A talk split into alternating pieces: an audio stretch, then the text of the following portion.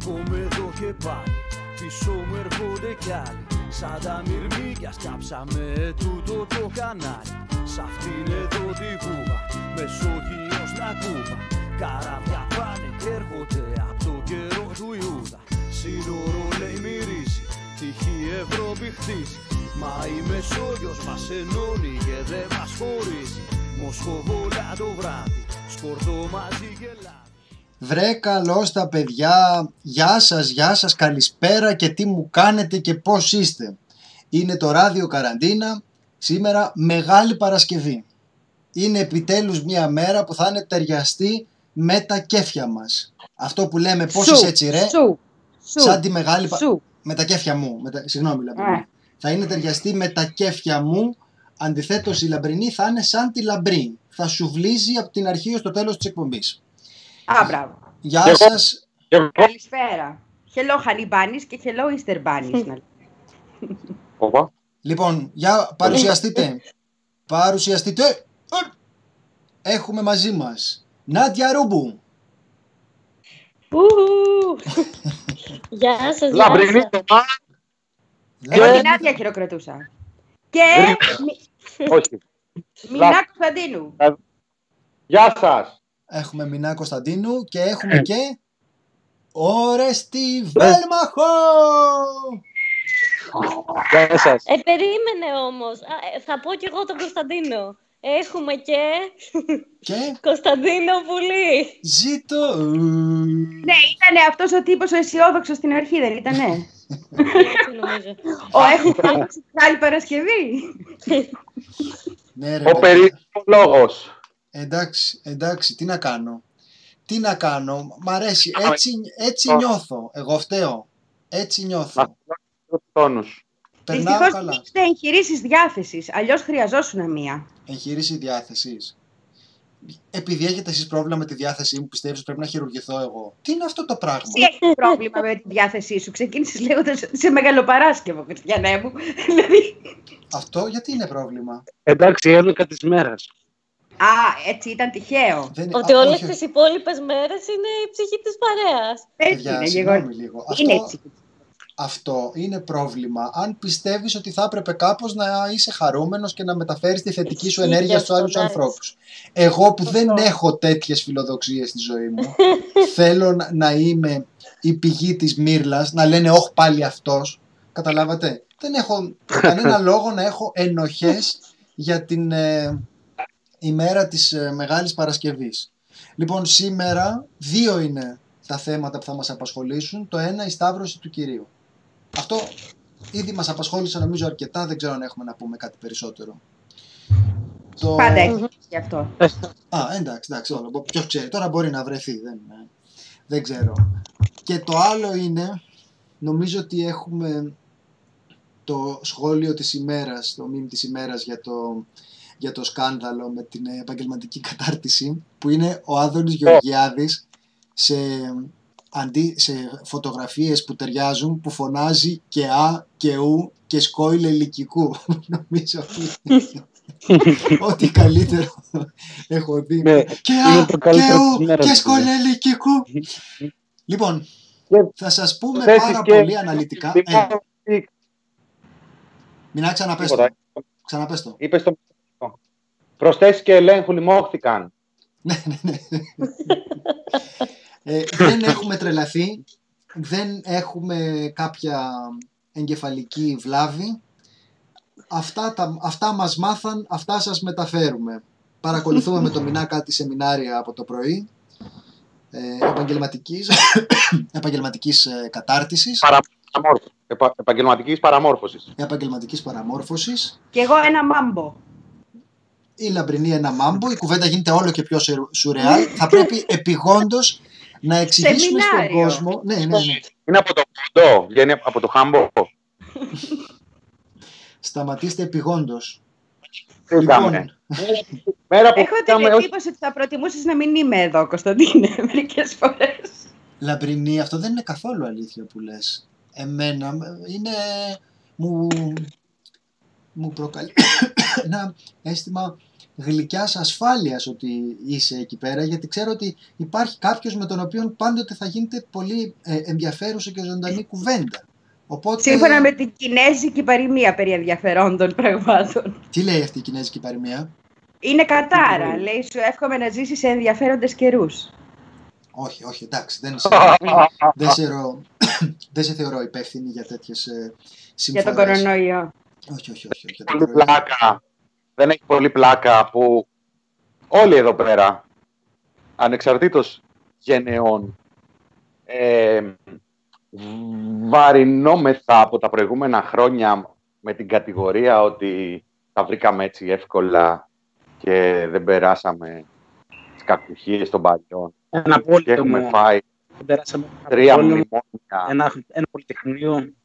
Μία... Πώς; Λέω, που, δεν, εμείς δεν περάσαμε πόλεμο, δεν περάσαμε ένα πολυτεχνείο, δεν σκληραγωγηθήκαμε. Ναι, περάσαμε δυο μυτσοτάκιδες τουλάχιστον όμως. Αυτό το λέει κανείς; Εσείς έχετε δύο μυτσοτάκιδες.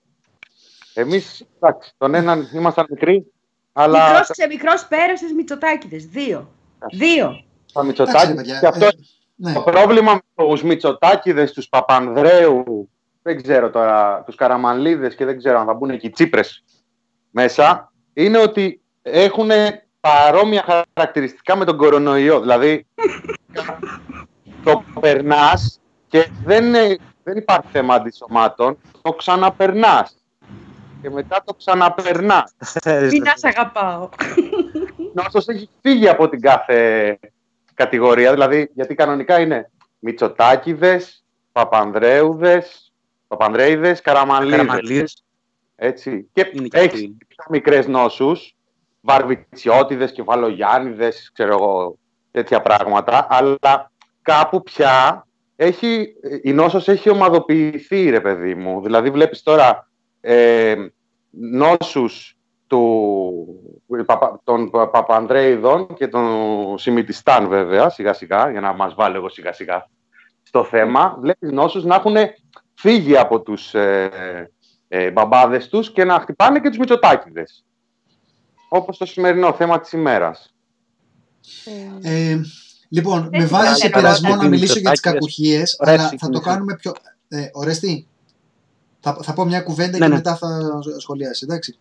Μμμ. Ε, λέω Μινά ότι με βάζει σε πειρασμό να μιλήσω για τις κακουχίες γιατί έχω μια επιφύλαξη για αυτό που λέγεται για τις κακουχίες της δικής μου και της επόμενης γενιάς.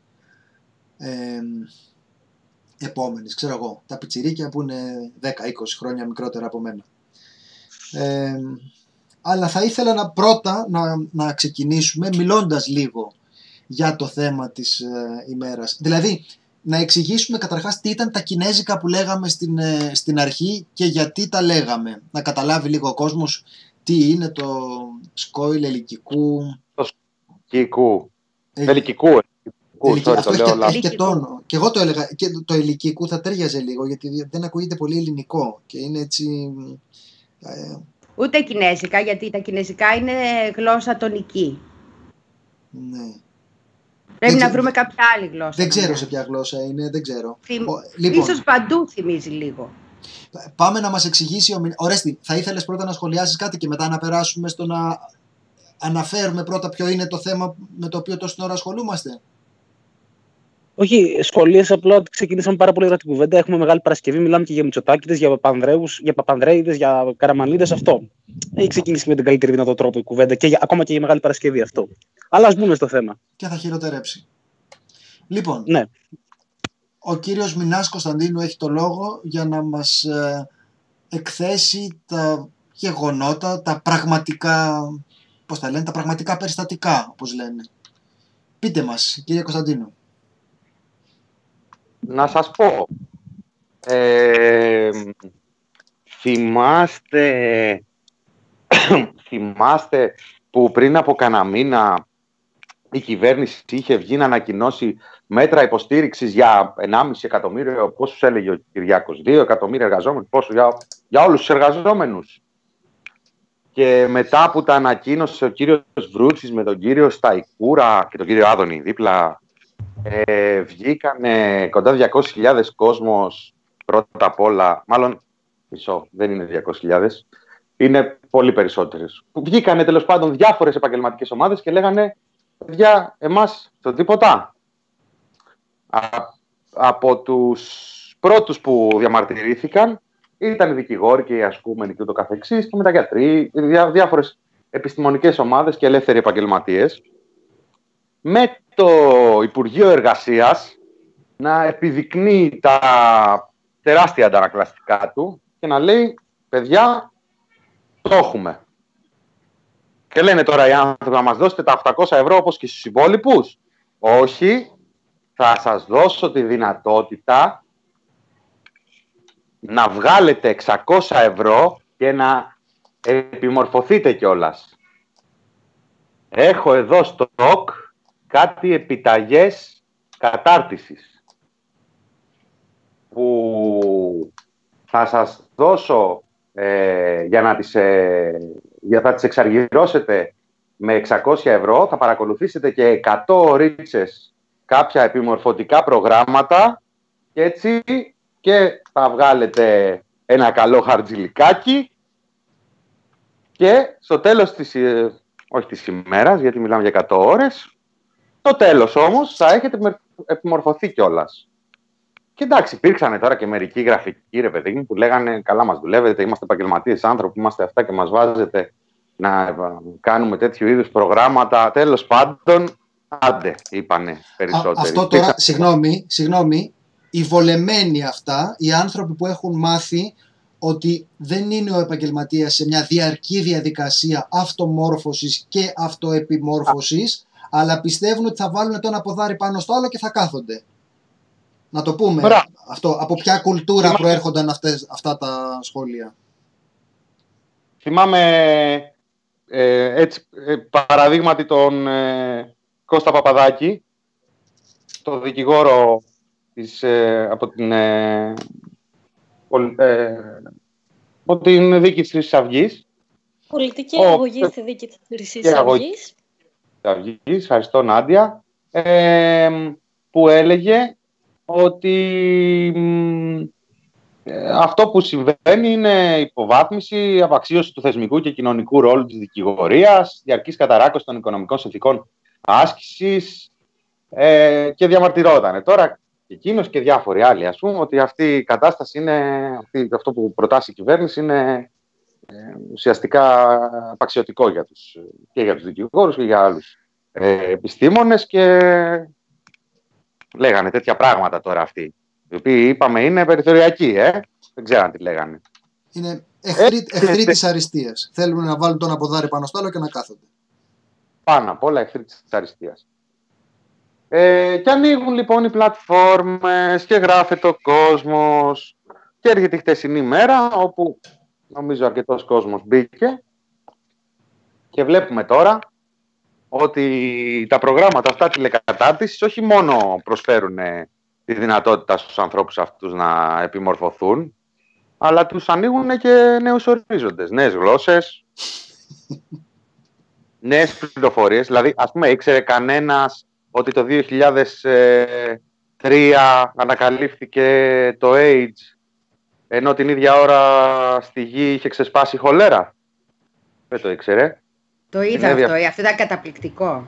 Ήταν καταπληκτικό. Αυτό, δηλαδή. αυτό ήθελα να λάβω την ευθύνη επειδή πήγα σχολείο το 90 και νομίζω κάπου εκεί πρέπει να ξέσπασε το πράγμα. Ήμασταν παιδιά, δεν ξέραμε. Παίζαμε χολέρα. Πού να φανταστούμε ότι το 2003 θα έχουμε επιδημία χολέρας. Αυτά είναι πραγματικά ε... τα παραδείγματα να πούμε. Επειδή όταν τα, όταν τα βλέπει κανείς στην αρχή τα αντιμετωπίζει με κάποια επιφύλαξη. Γιατί ρε παιδί μου τώρα το AIDS. Ε, τι να πω. Εγώ επειδή ετοιμάζουμε ανασκόπηση για το θέμα κάθισα και κοίταξα. Για, ε, ξανακοίταξα. Ναι ρε παιδί μου, τώρα λέω ένα παράδειγμα από τα πολλά. Αυτό είναι και το μόνο το οποίο φαίνεται έτσι να είναι ένα λάθος επιστημονικό λέει 2003, έχουμε αρχές δεκαετίας 80 όταν αναφέρονται τα πρώτα κρούσματα από τον CDC, στην πραγματικότητα η ασθένεια πηγαίνει πίσω μέχρι το 60-70 και σε προημότερες μορφές, τη σύμφωνα με κάποιους ερευνητές, στη δεκαετία του 20. Αλλά τώρα αυτό είναι πραγματικά παρονυχίδα μπροστά σε αυτά που έχουν δει τα μάτια μας παιδιά από τότε που άρχισαν να βγάζουν οι εκπαιδευόμενοι τα screenshots, τις ε, εικόνες από τις οθόνες τους στο διαδίκτυο. Είναι τρελό αυτό που έχει συμβεί.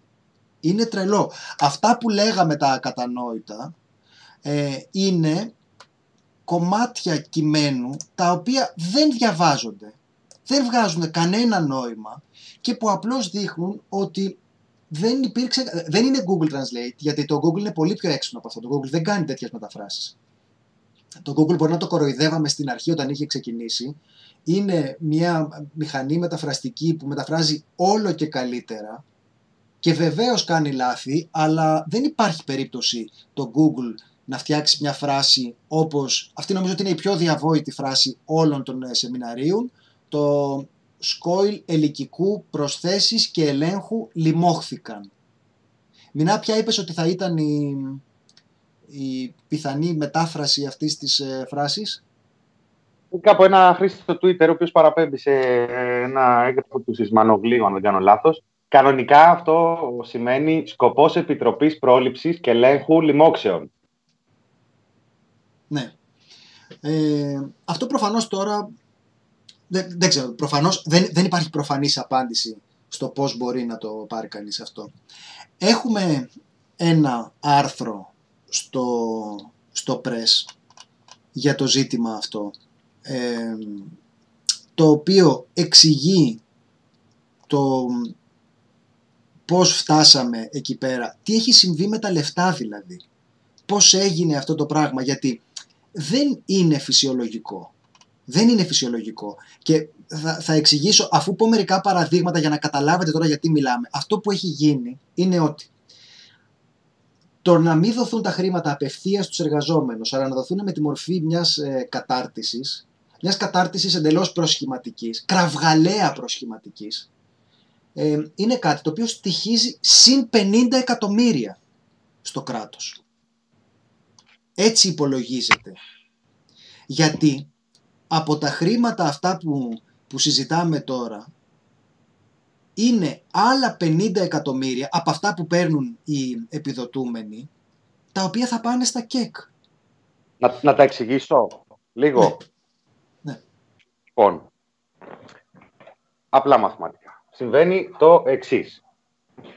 Το πρόγραμμα είναι, ε, απευθύνεται σε 180.342 δικηγόρους, ελεύθερους επαγγελματίες, ασκούμενους δικηγόρους, συμβολογράφους, δικαστικούς επιμελητές, μηχανικούς όλων των ειδικοτήτων, οικονομολόγους, λογιστές, εκπαιδευτικούς, γιατρούς, ερευνητές ανεξαρτήτως ερευνητικού κλάδου.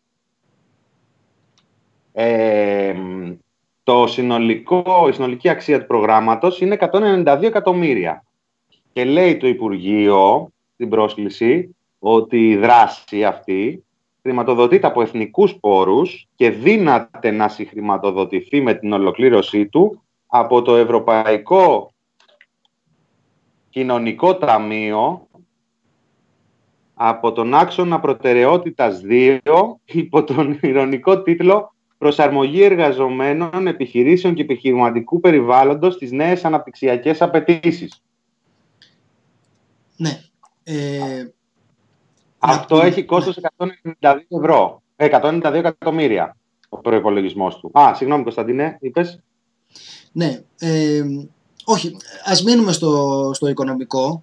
Τα, Ωραία. Και, τα και ε, οικονομικό, Αυτά που λέμε έδωσα το, από πού έδωσα το από πού έρχονται τα λεφτά. Επειδή, ωραία, ωραία.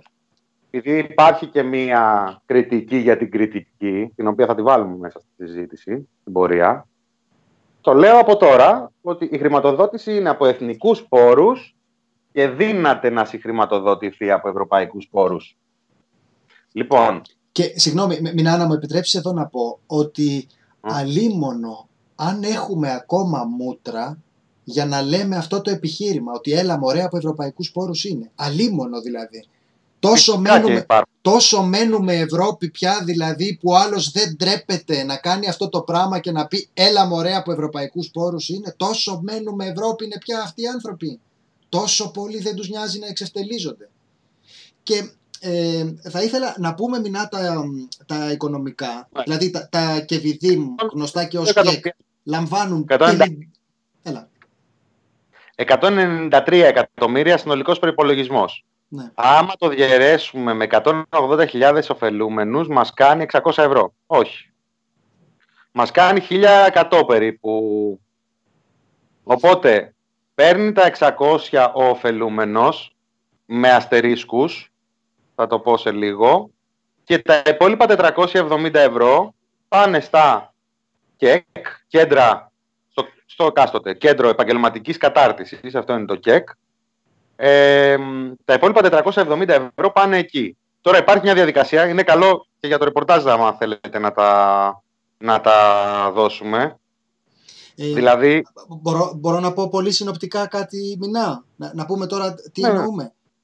Ότι από τα 193 εκατομμύρια οι σχολές αυτές, οι οποίες καταλαβαίνετε τώρα τι είναι, θα πούμε περισσότερα για το περιεχόμενο, γιατί μόνο το περιεχόμενο μετράει ρε παιδιά εδώ πέρα, έτσι δεν είναι. Αν θέλουμε να κρίνουμε αν οι άνθρωποι αυτοί είναι απατεώνες, λαμόγια και κοροϊδεύουν ή όχι, θα πρέπει να κρίνουμε το περιεχόμενο. Και μπορούμε να κρίνουμε το περιεχόμενο.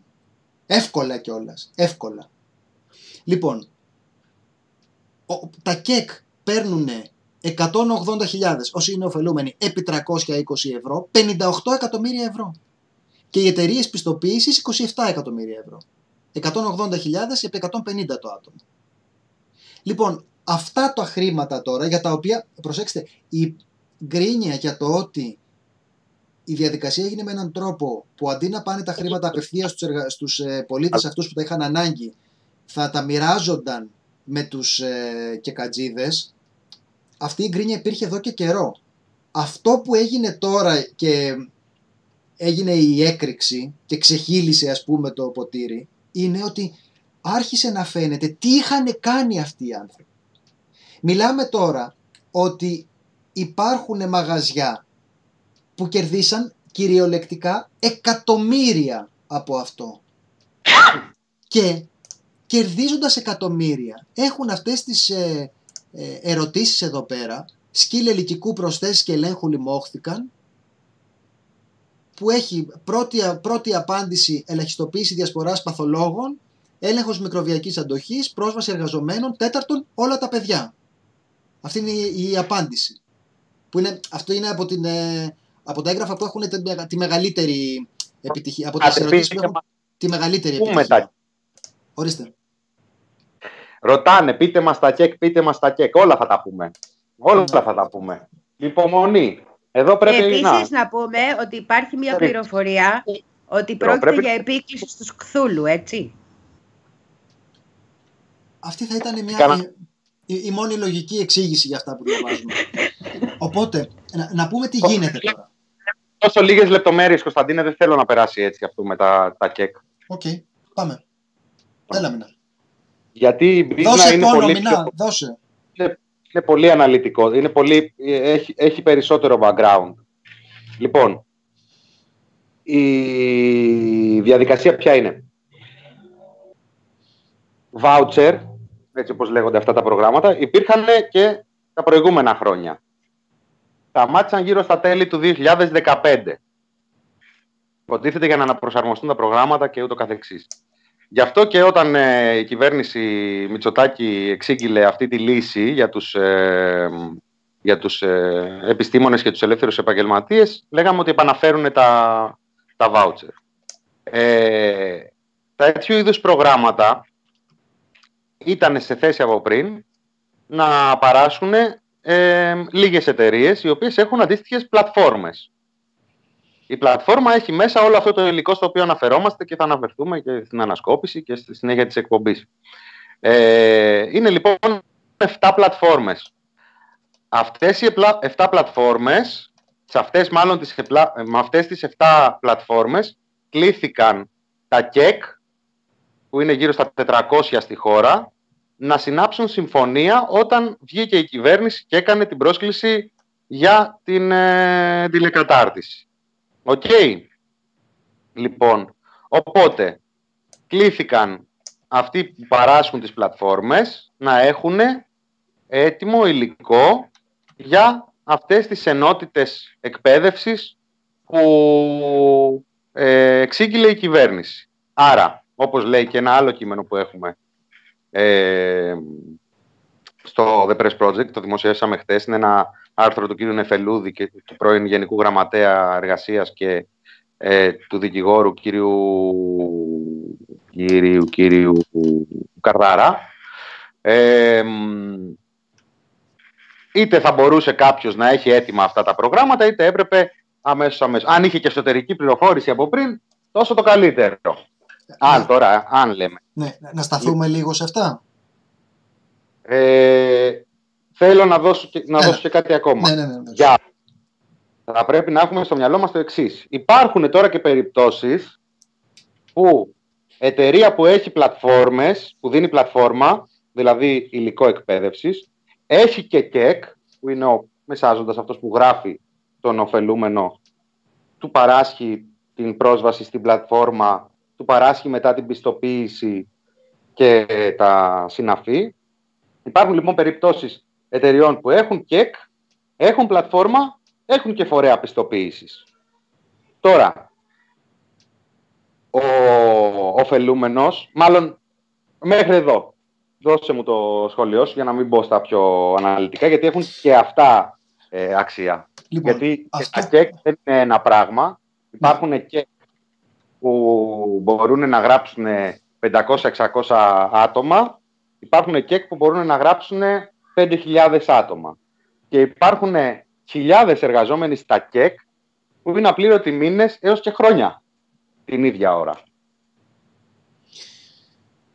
Ε, αυτό που έχει γίνει, το άρθρο αυτό στο οποίο αναφέρθηκε ο Μινάς, υπενήσεται, αλλά στην πραγματικότητα δεν το υπενήσεται, το λέει πολύ ομά, ότι οι άνθρωποι αυτοί που το κάναν είχαν ειδοποιηθεί από πριν προκειμένου να κάτσουν σε δύο ώρες και να προσποιηθούν ότι έχουν τέτοια προγράμματα. Δηλαδή λέει, αν έχουμε ένα φανταστικό, έχουμε ένα φανταστικό σενάριο, κάνουμε μία υπόθεση, αν κάποιος μπορούσε να έχει την πληροφόρηση από την κυβέρνηση ότι θα φτιαχτούν αυτά τα προγράμματα και θα, πέσει, και θα πέσουν 50 εκατομμύρια στην, ε, συν 50 για αυτούς στην αγορά με αυτόν τον τρόπο, ε, θα ωφελούνταν πάρα πολύ γιατί θα μπορούσε αμέσως να, να γράψει δεκάδες χιλιάδες ε, ε, μαθητές για, για αυτή την επαγγελματική κατάρτιση. Και λέει, ε, Μαθητές επειδή, τώρα- επειδή αυτός είναι... Εντάξει, ρε παιδί μου, αυτούς που κοροϊδεύουν, αλλά στην πραγματικότητα αυτό είναι. Υποτίθεται ότι αυτό είναι μια κατάρτιση, ότι κάτι μαθαίνεις. Ωφελούμενοι. Να πούμε το σημητικό ωφελούμενοι. Γιατί Ναι, μα, αυτό κοίταξε, είναι το πνεύμα. αυτό όπως μου έλεγε μια φίλη που εργάζεται σε ΜΚΟ και δεν είναι από αυτούς που βρίζουν τις ε, ΜΚΟ, μου λέει το να ονομάζεται ωφελούμενος ο άλλος την ώρα που κυκλοφορούν τόσα εκατομμύρια πάνω από το κεφάλι του και να ονομάζεται ωφελούμενος αυτός που πηγαίνει εκεί πέρα και τρώει στη μάπα όλη αυτή την αηδία με το φτιάρι για να πάρει ε, 6 εκατοστάρικα είναι πρόκληση. Γιατί ο ωφελούμενος περιγράφουμε τόση ώρα ποιος είναι παιδιά. Καταλάβατε Είναι- ποιος είναι ο ωφελούμενος. Δηλαδή, Έβανε. Είναι πληττόμενοι επαγγελματίες, έτσι, κατά βάση. Ο- Είναι και ασκούμενοι, αλλά είναι και πληττόμενοι επαγγελματίες. Είναι δικηγόροι Βέβαια. που δούλευαν, βέβαια, βέβαια, γιατροί, βέβαια. εθνικοί. Λοιπόν, Έτσι. και έχουμε τώρα το εξής. Τα κεκ αυτά δεν μπορούσαν να κάνουν, δεν μπορούν να κάνουν αυτή την κατάρτιση. Δεν μπορούν να προσφέρουν κατάρτιση σε επιστήμονες. Τι να πας να διδάξεις δηλαδή; Θα διδάξεις σε ανθρώπους που είναι απόφοιτοι πανεπιστημίου. Δηλαδή, με τι προσόντα; Θα διδάξεις σε επίπεδο μεταπτυχιακό. Ποιοι θα διδάξουν; Ποιους θα βρεις για να διδάξουν σε αυτό το επίπεδο; Εδώ πέρα αυτά, αυτά που βλέπουμε είναι γραμμένα με τα πόδια. Τα έχουν γράψει μαϊμούδες. Δεν είναι γραμμένα από άνθρωπο. Οπότε αυτό που έχει γίνει είναι ότι είτε έχουν πάρει παλιότερα υλικά τα οποία προφανώς δεν αντιστοιχούν με κανέναν τρόπο στις ανάγκες της ε, τωρινές. Δηλαδή εννοούμε ότι υπάρχει μια κάρτα που λέει μετά το πέρας των μαθημάτων ο καταρτιζόμενος θα μπορεί να εκκινεί, επανεκκινεί και τερματίζει τον ηλεκτρονικό υπολογιστή. Θα μαθαίνει να ανοιγοκλίνει το κομπιούτερ δηλαδή ο άλλος.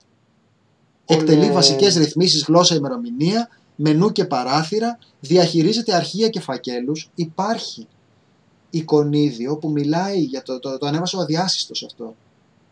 Μιλάει για τη διαχείριση των φακέλων με, από χαρτί και λέει ότι μπορείς να διπλώνεις το χαρτί άμα δεν χωράει. Δεν υπάρχει δηλαδή αυτό που γίνεται. Δεν, δεν μπορεί να το χωρέσει ο νους σου το τι έγινε με αυτό το πράγμα.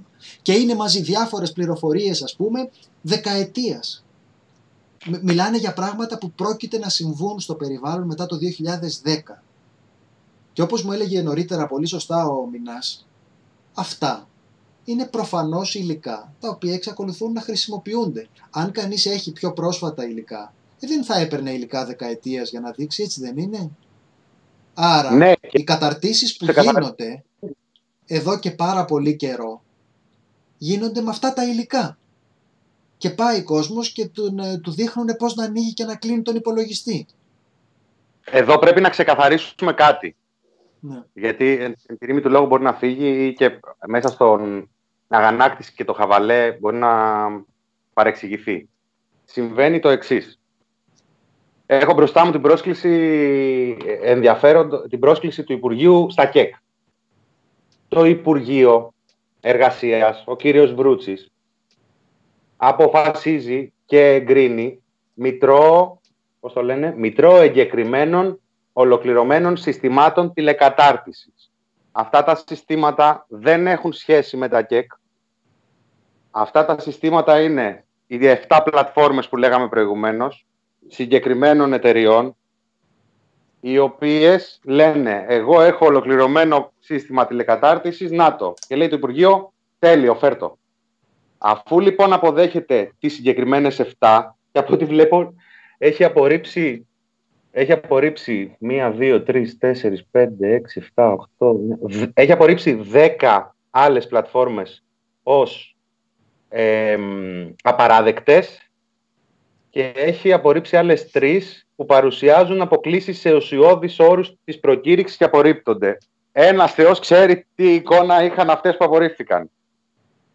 Οι 7 λοιπόν αυτές, οι οποίες είναι η Dimitra.gr, iClass.gr, Voucher e-Classroom, Platform e-Learning se- Seminars, e-Learning Class, Voucher Free Studies και iClass Cloud. Αυτές οι 7 εγκρίθηκαν από το Υπουργείο και στάλησαν στα περίπου 400 κεκ, που είναι άλλα κεκ μικρά, ε, άλλα κεκ μεγάλα, άλλα ιδιωτικά, άλλα δημόσια.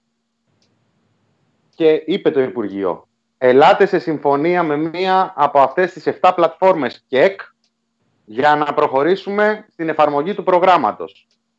Δηλαδή, ο τρόπος που και τώρα δουλεύει το σύστημα και πριν δεν περιλαμβάνει, δεν προβλέπει ότι το ΚΕΚ κάνει δουλειά επιμόρφωσης. Το ΚΕΚ κάνει τον μεσάζοντα με, είπαμε, και την πιστοποίηση, ε, ε, το, το μεσάζοντα για τα μαθήματα, για την πιστοποίηση, για την εξέταση και ούτω καθεξής ε, την, ε, τη συγγραφή του διδακτικού έργου την κάνουν αυτές οι 7 πλατφόρμες. Οκ, ξεκαθαρό. Ναι, ναι, ναι. Λοιπόν, γι' αυτό και η πρόβλεψη ουσιαστικά είναι η εξής.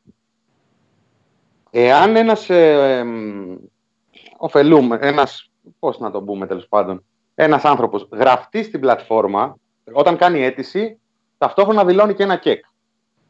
Μόνο που κάνει την αίτηση και δηλώνει το κεκ, παίρνει τα 400 ευρώ, τα οποία δεν υπάρχει πρόβλεψη να του τα πάρουν πίσω, αν δεν κάνει τα μαθήματα, παίρνει τα 400 ευρώ. Με το που παίρνει τα 400 ευρώ, τα 20, ε, 20 ευρώ πάνε στα, στο κεκ που έχει δηλώσει. Εάν και εφόσον ολοκληρώσει τις 100 ώρες τηλεκατάρτισης, ανάλογα με τις ώρες που θα ολοκληρώσει, θα πληρωθεί το κεκ αντίστοιχο ποσοστό και εάν ολοκληρώσει την τηλεκατάρτιση, θα πάρει τα 200 ευρώ ο ωφελούμενος. Οκ; Πολύ Τώρα. ωραία. Λαμπρά. Κεκ θα πληρώσει από αυτά τα 470 λοιπόν που είναι το ανώτατο που θα πάρει το κεκ, θα πληρώσει 50 ευρώ για τον κάθε ωφελούμενο σε, στο φορέα πιστοποίησης και περίπου το 25% κάνα κατοστάρικο, 100 κάτι ευρώ στην πλατφόρμα που του έχει δώσει το υλικό. Ναι. Πράγμα που σημαίνει ότι σίγουρα θα υπάρξουν κεκ που θα μαζέψουν αρκετές δεκάδες ή και εκατοντάδες χιλιάδες ευρώ για αυτή τους την ε, μεσολάβηση, αλλά 7 πλατφόρμες και συγκεκριμένα 2-3 που είναι οι μεγαλύτερες που θα μαζέψουν εκατομμύρια για αυτό το πρόγραμμα επιμόρφωσης που έχουν προσφέρει.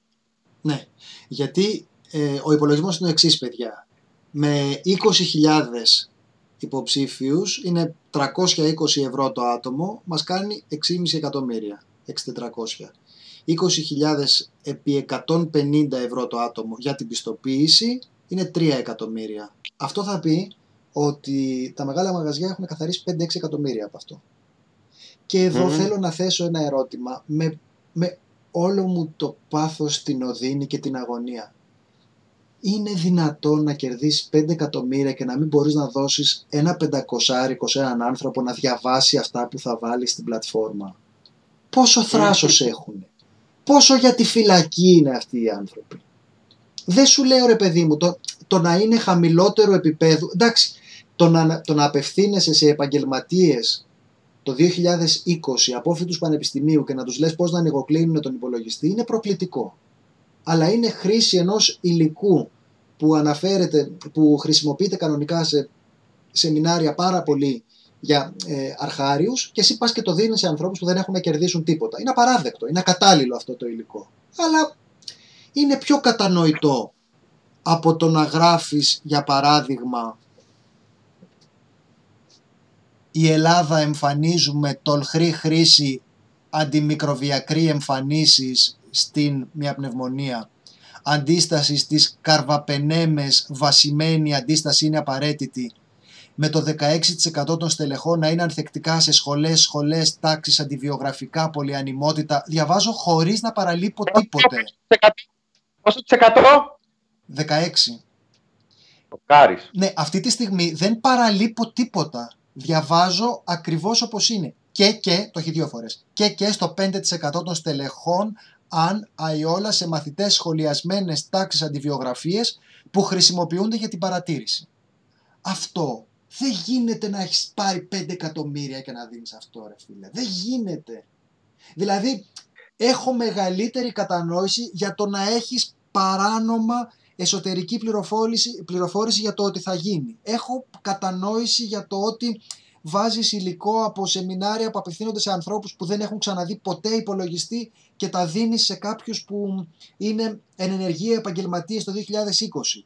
Είναι δυνατόν να δίνεις αυτό το πράγμα και να έχεις πάρει 5 εκατομμύρια. Λέω τώρα ένα νούμερο το οποίο είναι ένας υπολογισμός που δεν είναι παράλογος. Τι 5 εκατομμύρια.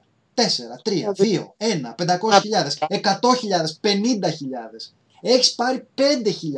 Δεν μπορούσες να βρεις έναν άνθρωπο να καθίσει να τα διαβάσει πριν να τα δείξεις στους ε, εκπαιδευόμενους. Δεν το χωράει το μυαλό μου το θράσος αυτών των ανθρώπων. Το θράσος. Δηλαδή ότι πήγε τώρα ο φίλος του, ο υπουργός, ο βουλευτής, του είπε εδώ το, το έχεις, ε, το κάνεις. Ναι, ναι, μη σε νοιάζει, ε, έτοιμος. Και πάει και πετάει τώρα. Στον... Το ξέρει από υπολογιστές και τώρα σε δύο μέρες θα μας το έχει έτοιμο. Να σε ρωτήσω κάτι. Μπορείς να μου πεις. Η ερώτηση είναι ειλικρινής, δεν είναι ρητορική. Μπορείς να μου πεις πώς προκύπτει αυτό. Εγώ δεν νομίζω ότι αυτό είναι Google Translation. Όχι, θα σου πω πώς προκύπτει. Θα σου πω πώς προκύπτει. Ακούω. Δεν είναι, είπαμε ότι αυτά τα προγράμματα δεν είναι καινούρια. Αρκετό από το υλικό δεν είναι καινούριο. Δηλαδή χρησιμοποιείται και τα προηγούμενα χρόνια. Δεν ξέρω. Τα προηγούμενα, τα, τα, τα τελευταία χρόνια δεν ξέρω ακριβώς τι είδους προγράμματα γίνονταν σαν αντικατάσταση των, ε, των voucher ε, αυτής της αυτής μορφής τηλεκατάρτισης, αλλά σίγουρα γίνονταν μέχρι το 2015 και για πολλά χρόνια. Λοιπόν, το πρόβλημά σου, Κωνσταντίνε, και όσων σοκάρονται είναι το εξής. Είπαμε, αυτά είναι από τα, τα, τα ΚΕΚ που λέμε εμείς σχηματικά. Είναι κέντρα διαβίου μάθησης. Πάει κανένα καμπανάκι σε κανέναν. Θυμάται κανένας στην Άννα Διαμαντοπούλου. Ναι, τους, είναι, ε... ναι, είναι μηχανές όπου τρώγεται χρήμα για να παρκάρουν κόσμο. Λοιπόν, μπράβο. Αυτό το ωφελούμενη λοιπόν φύτρωσε στην δημόσια σφαίρα όταν ε, τα παλιά stage, για, για τους ακόμα πιο παλιούς, μετατράπηκαν σε voucher για τα δικά μας παιδιά.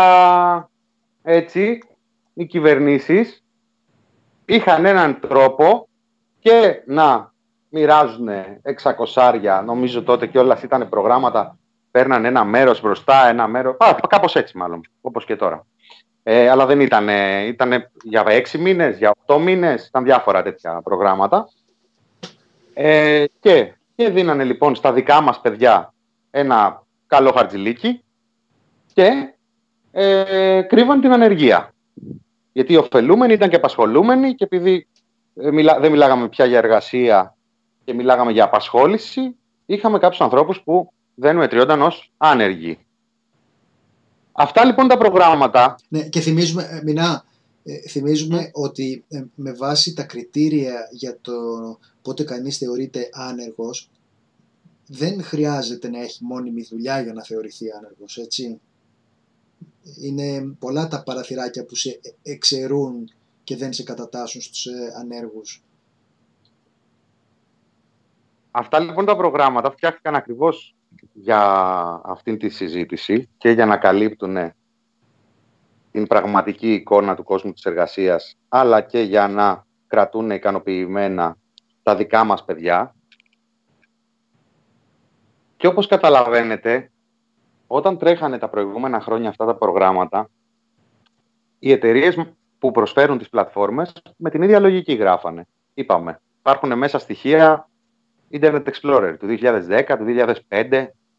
Λοιπόν, γράφτηκαν, γράφονταν και γράφονται με την ίδια λογική. Η διαφορά και αυτό που έχει οδηγήσει στη σημερινή αγανάκτηση, όλο αυτό το γέλιο και την αγανάκτηση, είναι το εξής. Ότι σήμερα η κυβέρνηση δεν τα χρησιμοποίησε για τα δικά της παιδιά. Σήμερα επιστράτευσε αυτό το πρόγραμμα για όλα τα παιδιά που λέει και η, και η απάντηση εκεί στο σκόιλ ελικικού. Το επιστράτευσε για όλα τα παιδιά. Και επειδή δεν είναι όλα τα παιδιά δικά της παιδιά, υπάρχουν κάποιοι άνθρωποι οι οποίοι λένε αυτό είναι έσχος. Δεν φτάνει που με βάζει σε μένα σε αυτήν τη διαδικασία για να μου δώσει την προφανή, την υποτυπώδη υποστήριξη. Μου προσφέρεις και αυτή τη σκατήλα ουσιαστικά τι μου λες; Να δεχθώ ότι η πλατφόρμα παριστάνει ότι με ε, επιμορφώνει και εγώ να παραστήσω ότι επιμορφώνομαι. Και εδώ είναι που λέω η κριτική στην κριτική που κάνουμε, που λένε κάποιοι, εντάξει ρε παιδιά, έχουν ξεμητήσει σιγά σιγά, αλλά φαντάζομαι για να μην έχουν μιλήσει από την κυβέρνηση μέχρι τώρα, αυτή είναι η, η γραμμή. Πρώτα θα γίνει δουλίτσα από τους αρθρογράφους τους. Εντάξει ρε παιδιά, βρήκαμε έναν τρόπο να δώσουμε ένα επίδομα. Να κοροϊδέψουμε λίγο για να μπορέσουμε να πάρουμε τη χρηματοδότηση. Κάντε και εσείς λίγο τους, τους Κινέζους, κάντε και εσείς λίγο το κουνέλι. Και πες μου τώρα, ποιος θα ήταν ένας καλός λόγος για να κάνεις λίγο το κουνέλι ή οποιοδήποτε άλλο ζώο, τη χελώνα, τον ε, πιγκουίνο, μπροστά στο ότι κάποιοι μασάνε εκατομμύρια κοροϊδεύοντας σε μια στιγμή κατά την οποία ο κόσμος αντιμετωπίζει πρόβλημα πάρα πολύ σοβαρό οικονομικό. Αυτοί που πάνε εκεί πέρα δεν πάνε για πλάκα. Και πραγματικά γίνεται μια κουβέντα, νόμιζα αρχικά ότι σε αυτό αναφερόσουν. Υπάρχουν και μηχανικοί, δικηγόροι, οι οποίοι λένε τιμώ τους ανθρώπους που δεν πήγαν. Δεν κατηγορώ αυτούς που πήγαν, γιατί είναι πολύ μεγάλη η βιοποριστική πίεση, αλλά τιμώ τους ανθρώπους που δεν πήγαν. Εγώ δεν θέλω να μπω σε αυτή την κουβέντα, δεν θέλω να κρίνω, γιατί πραγματικά ε, δεν, ε, ε, δεν θέλω να τα βάλω με τον άνθρωπο σε καμία περίπτωση ο οποίος ε, πιέζεται βιοποριστικά και συμμετέχει σε αυτό το καραγκιόζηλίκι γιατί με αυτόν τον τρόπο η κυβέρνηση επέλεξε να του, να του δώσει τα μισά χρήματα από αυτά που είχε διαθέσιμα. Αλλά λέω ότι αυτό εντείνει πάρα πολύ την, ε, την οργή ρε παιδί μου που νιώθει κανείς για το μέγεθος της κοροϊδίας και τους σκανδάλους σε μια τόσο ευαίσθητη στιγμή δεν είμαστε και χαλαροί. Δεν είμαστε ναι. χαλαροί. Ο άλλος, εμένα ξέρω εγώ, ο αδερφός μου δικηγόρος, εντάξει, δεν έχει ιδέα τι θα του ξημερώσει, ρε παιδί μου. Τρέχουν έξοδα χωρίς να μπορεί να καλύψει, χωρίς να μπορεί να έχει έσοδα. Δεν ξέρει πότε θα έχει. Οι φίλοι τώρα ε, με τους οποίους ε, συζητάμε είναι σε μια κατάσταση πάρα πολύ ε, πιεσμένη εσύ πας και παίζεις πάνω σε αυτό. Και όχι μόνο τα δίνεις στους φίλους σου. Τα δίνεις ενώ ό,τι αηδία και να, όχι τη σαχλαμάρα και να έχεις πει τόσα χρόνια για την ψευδοαριστεία και όλες αυτές τις μπουρδες με τις οποίες πι, πιπιλάς το μυαλό των δεξιών ψηφοφόρων. Είναι τόσο ανέσχυντη η προχειρότητα και η ανικανότητα των ανθρώπων που σε περιτριγυρίζουν που δεν κοκκινίζουν. Όσοι γράφουμε ρε παιδιά, εντάξει τώρα δεν είναι... Ο, όσοι με κάποιο τρόπο είμαστε εκτεθειμένοι στο μάτι των ε, άλλων, κάπως στεναχωριόμαστε με τα λάθη μας ρε παιδί μου. Πώς να το κάνω, ξέρω εγώ όπως ο ηθοποιός κάνει ένα σαρδάμ και, και, τον, ε, και νιώθει ότι τον καταπίνει το σανίδι εκείνη την ώρα, πώς ο αρθρογράφος που κάνει ένα πραγματολογικό λάθος και τον ε, περιμένουν στη γωνία του, την έχουν στημένη για να του το πούνε από κάτω. Νιώθεις μια ντροπή. Τσίπα το λένε αυτό το πράγμα. Ο άλλος πώς τα αρπάζει όλα αυτά τα εκατομμύρια και δεν μπορεί να βρει κάποιον που να έχει τελειώσει δημοτικό για να το διαβάσει. Γιατί ένας άνθρωπος που έχει τελειώσει γυμνάσιο καταλαβαίνει ότι αυτό δεν είναι κείμενο. Αυτό που σας διάβαζα πριν έχει τίτλο «Προσχωρήσεις νοσοκομιακών διαθεσίμων και ανθεκτών παθοαναών μικροβίων στη χρήση εντατικής επιστηίας. Οι μισές λέξεις δεν είναι λέξεις. Έχουν μάθει να ανοιγοκλίνουν τον υπολογιστή και δεν έχουν μάθει ούτε το διορθωτή στο Word. Και λες πώς ήξε τσιποσιά. Και το καταλαβαίνω αυτό που λες Ρεμινά, ότι αυτό είναι ένα σύστημα που λειτουργεί ακριβώς έτσι. Εδώ και χρόνια λειτουργεί έτσι. Ελάτε μαζί μου σε ένα παράλληλο σύμπαν. Σε ένα παράλληλο σύμπαν που τελικά δεν είχαν επιλεγεί οι 7 ιδιωτικές εταιρείες που παράσχουν αυτές τις, τις απαράδεκτες πλατφόρμες. Και είχαν επιλεγεί 3-4 ελληνικά πανεπιστήμια που έχουν τη δυνατότητα να παράσχουν και αυτά προγράμματα τηλεκατάρτισης και αποκλείστηκαν ουσιαστικά με τον τρόπο που έγινε η προκήρυξη του διαγωνισμού. Τα μισά από αυτά που έχουμε δει στο Twitter, τι αντιδράσεις θα είχαν φέρει; Τι θα συνέβαινε στις τηλεοράσεις αυτή τη στιγμή, τι θα συνέβαινε από δηλώσεις του Γεωργιάδη για την ιδιωτική εκπαίδευση και για τα κρατικοδίαιτα πανεπιστήμια;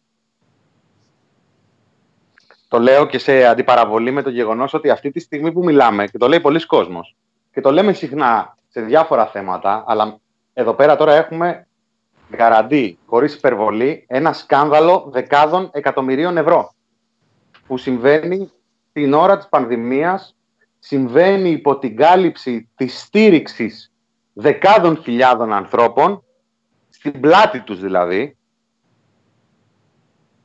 και ακριβώς όπως λες και με αρκετούς από αυτούς να αναγκάζονται από, από ανάγκη ηθική να λένε ξέρεις κάτι εγώ δεν τη δέχομαι αυτή τη ξεφτύλα.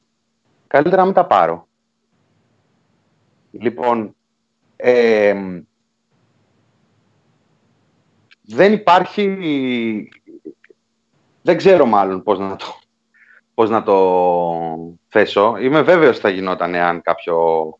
Καταρχάς, αν, αν ήταν... Ε, εδώ τώρα ψάχνουμε να βρούμε. Κάποιος μας είπε ότι ρώταγε, λέει ο Πάσος, δεν ξέρω ποιος, ε, που το, δεν το βρήκα στα tweet του. Λένε ποιο κεκ το έκανε αυτό, ποιο, ποιανού, ποιας πλατφόρμας είναι αυτό το λάθος και το καθεξής μιλάμε ότι θα είχαμε εκπομπές πάνω σε, σε αυτή την ιστορία, αν, ήταν, ε, ε, αν η πλατφόρμα δούλευε από τα πανεπιστήμια. Θα είχαμε το πανεπιστήμιο, τον επιβλέποντα καθηγητή, ίσως μέχρι και το συντάκτη θα είχαμε στον τάκο αυτή τη στιγμή. Ρε παιδί μου, τώρα, ποιο δηλαδή τώρα, εντάξει, έχει και προχειρότητα τα όρια της. Από πού θα έβγαινε αυτό τώρα, θα γινόταν αυτό το πράγμα; Φυσικά και δεν θα έβγαινε. Δεν θα έβγαινε. Φυσικά θα έβγαινε. Να, πω, να, διαβάσω ένα σχόλιο. Μας λέει ο φίλος Ηλίας: Δεν θα απολογηθούν σε κανέναν για τίποτα. Θα προχωρήσουμε παρακάτω αγανακτισμένοι. Ήταν το νυχιλιστικό σχόλιο της ημέρας. Προχωράμε. Δεν ξέρω, δεν μπορώ να το φανταστώ. Νομίζω ότι σε αυτό θα αθρηστεί μεγάλη πίεση. Είναι κάπως κραυγαλαίο δηλαδή. Είναι, είναι φιάσκο και ξεφτύλα κολοσιαίων διαστάσεων. Δεν ξέρω τώρα τι θα γίνει. Ποτέ δεν μπορώ να προβλέψω τι θα γίνει αλλά νομίζω ότι είναι από τα πράγματα που η τηλεόραση αντιστέκεται κάποιες μέρες, αλλά κάποια στιγμή υποχρεώνεται να το πιάσει το θέμα. Ε, γιατί πώς να το κάνουμε τώρα, εντάξει. Ε, να προσθέσω λίγο κάτι Ναι, ναι, εδώ, ναι, ναι. μια είδηση της τελευταίας στιγμής. Ναι. Ε, από ό,τι φαίνεται το ζήτημα θα πάει και στη Βουλή, γιατί έκανε σχετική ανάρτηση ο, ο Αλέξ Τσίπρας, ο πρόεδρος του ΣΥΡΙΖΑ, ε, στην οποία σχολιάζει όλο αυτό το σκάνδαλο που περιγράφατε κι εσείς τόση ώρα και προαναγγέλει ότι θα πάει το ζήτημα στη Βουλή. Οπότε, από ό,τι φαίνεται, μάλλον θα έχει συνέχεια. Μας λέει ο Πα- Τζορτζ Βουτρή ποια πίεση ρε πουλή, ποιος θα το μάθει, εμείς στο Twitter το ξέρουμε. Παιδιά, δεν νομίζω ότι είναι έτσι. Δεν νομίζω ότι είναι έτσι. Υπάρχουν κάποιες περιπτώσεις υπάρχουν κάποιες περιπτώσεις που μετά από πολυήμερη πίεση ε, αναγκάζονται να το κουβεντιάσουν. Λίγο με τα βιογραφικά τους είχε συμβεί αυτό. Υπάρχουν περιπτώσεις όπου δεν μαζεύεται το πράγμα. Πρέπει λίγο Όταν να θίγεται υπάρχει... η αριστεία, όταν θίγεται η αριστεία. Ναι. Παίρνουν Κάντε- στον κόπο. Ε, ίσως. Ίσως. Ναι, γιατί είναι το παραμύθι που πουλάνε στους δικούς τους. Ε, όταν φύγεται αυτό το παραμύθι, υπάρχει ανάγκη να απαντήσουν όχι για μας, αλλά προς τον ίδιο τους τον κόσμο. Δεν ξέρω. Ε, Λαμπρινή, έχω ξέρει τι, τι πιστεύω γι' αυτό. Νομίζω ότι η αριστεία ως ε, σύνθημα αφορά έναν κόσμο που υπάρχει, αλλά είναι περίπου το ποτάμι. Αυτός είναι ο Μμμ. φυσικός χώρος της αριστείας. Δηλαδή είναι ένα κομμάτι ε, σχετικά νεαρών, δεν φτάνουν παραπάνω από την ηλικία μου δηλαδή, είναι πιτσιρικάδες με σπουδές, λίγο εξωτερικό, λίγο τέτοια και φτάνουν μέχρι τα 40 κάτι και μ, είναι αυτοί που παραπονιούνται, τους βρωμάει η Ελλάδα, αυτά που δεν είναι, ενώ στο εξωτερικό και τέτοια. Υπάρχει αυτό το κομμάτι, το εκπροσώπησε επάξια το ποτάμι για πολύ λίγο καιρό και μετά έσβησε, αλλά νομίζω ότι ο κορμός των ψηφοφόρων της Νέας Δημοκρατίας χέστηκε για την αριστεία. Είναι κομματόσκυλα, είναι άνθρωποι οι οποίοι είναι μαθημένοι στο να ανταλλάσσουν κομματικά χατήρια, όπως ακριβώς και στο απέναντι κόμμα. Ε, τώρα μην είναι παρεξηγηθώ Ναι, ναι. τότε, αυτό συμβαίνει μόνο στη Νέα Δημοκρατία. Αλλά Απλώς αυτή είναι η κυβέρνηση τώρα, εκεί επικεντρωνόμαστε. ναι, ναι. Λογικό είναι. Ναι, αλλά λέω, ναι, γενικά νομίζω ότι από, από την άποψη, από την οπτική γωνία της πολιτικής επιστήμης, την κουλτούρα της μεταπολίτευσης την έχει στήσει μάλλον το Πασόκ. Αυτό το παραδέχονται και οι σοβαροί δεξιοί. Ο Χρήστος Γιανναράς, ας πούμε, το παραδέχεται αυτό. Ότι την Γιατί κουλτούρα... λες Πασόκ και δεν κλαις; Εγώ, εγώ κλαίω ό,τι και να πω, Λαμπρινή. Άλλη περίπτωση. Κατάλαβες. Ε, οπότε λέω ότι για αυτό τον κόσμο η αριστεία δεν σημαίνει τίποτα. Η αριστεία τώρα είναι ένα σύνθημα το οποίο μπορεί να το λέει ο Μητσοτάκης επικαλούμενος στο Χάρβαρντ και ξέρω εγώ τι άλλη μπουρδα. Εντελώς αδιάφορη κοινωνικά όμως. Γιατί τώρα αυτό στα κανάλια βγαίνεις λες Χάρβαρντ και λένε Α Χάρβαρντ. Αλλά στην πραγματικότητα ο κορμός των ψηφοφόρων δεν ζει με την αγωνία του Χάρβαρντ, μάνα μου. Τι τον νοιάζει τώρα το Χάρβαρντ. Είναι άνθρωποι οι οποίοι ανταλλάσσουν κομματικές εξυπηρετήσεις όπως κάνουν μια ζωή. Ναι, αυτό ισχύει. Οπότε ε, πιστεύω ότι αυτά είναι συνθήματα τα οποία είναι ούτως ή άλλως κενά νοήματος, αλλά δεν νομίζω ότι τα πιστεύουν ιδιαίτερα και αυτοί που τα λένε, το κοινό τους. Αλλιώς η Νέα Δημοκρατία δεν θα, δεν θα στεκόταν ρε παιδί μου, γιατί ε, θυμόμαστε τώρα η υπόθεση της αριστείας είναι τόσο γελία για τη Νέα Δημοκρατία. Για τα πρώτα που κάνουν ήταν να καταργήσουν τα πτυχία. Ω προπόθεση για την πρόσληψη των, ε, των συμβούλων. Ε, Μινά, εσύ δεν το είχες ε, γράψει αυτό αναλυτικά. Ήταν από τα πρώτα πράγματα που έκανε η Νέα Δημοκρατία και έβρισε τον Καρανίκα που είχε ένα πτυχίο. Ναι. Μας αρέσει, δεν μας αρέσει, είχε ένα πτυχίο, ρε παιδί μου.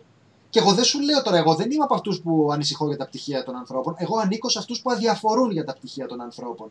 Και πιστεύω ότι η ηλικιότητα κυκλοφορεί και στους διαδρόμους των πολύ καλών πανεπιστημίων. Έχω και παραδείγματα γι' αυτό. Αλλά Να είμαστε και πάντως Ναι. ότι αυ- αυτά, τα, αυτά τα προγράμματα κόπηκαν τον Οκτώβριο του 2015. Δηλαδή δεν συνέβαιναν τα προηγούμενα χρόνια. Οι πόροι ε, ρίχνονταν με διαφορετικό τρόπο, μπορεί να το συζητήσουμε, ε, χρηματοδοτώντας περισσότερο την απασχόληση και την, ε, την εργασία σε, των, ο- σε εισαγωγικά ωφελούμενων, αλλά κόψανε την ε, διαδικασία αυτή την, ε, της ε, επιμόρφωσης. Δεν είναι καινούρια. Συνέβαιναν πάνω από 10-15 χρόνια, πάνω από μια δεκαετία τουλάχιστον. Ξαναλέω, είχαμε και τα stage πιο πίσω. Αυτή την κοροϊδία και το πάρτι, γιατί σκεφτείτε τώρα, ασχολούμαστε με αυτό το πάρτι αυτή τη στιγμή, ακριβώς γιατί έγινε με αυτόν τον τρόπο. Εάν δεν είχαμε το ξέσπασμα της ε, κρίσης, σίγουρα θα βρίσκαν έναν τρόπο να τα ρίξουν πάλι, να το, να το χρησιμοποιήσουν αυτό το πρόγραμμα και ενδεχομένως να κατευθυνόταν εκεί που κατευθυνόταν και τα προηγούμενα χρόνια. Λοιπόν, Στους κολλητούς και στους δικούς τους, οι οποίοι ε, με αντάλλαγμα αυτό το χαρτζιλίκι δεν θα διαμαρτύρονταν καθόλου. Και, και δεν διαμαρτύρονταν. Δηλαδή, έχουμε κάποιες ε, ομάδες πα- όπα, Ναι. Μινάς, Μινάς έχασα. Μινάς έχασαμε. Δεν το έκανα Να, δεν επίτηδες, ακούγεσαι. παιδιά. Ορκίζομαι ότι δεν το έκανα επίτηδες, αλλά μια Αλλά που είναι η συνέβη ώρα. είναι η ώρα. λοιπόν, πάμε να κάνουμε ένα ολιγόλεπτο διάλειμμα και επιστρέφουμε. Φιλάκια.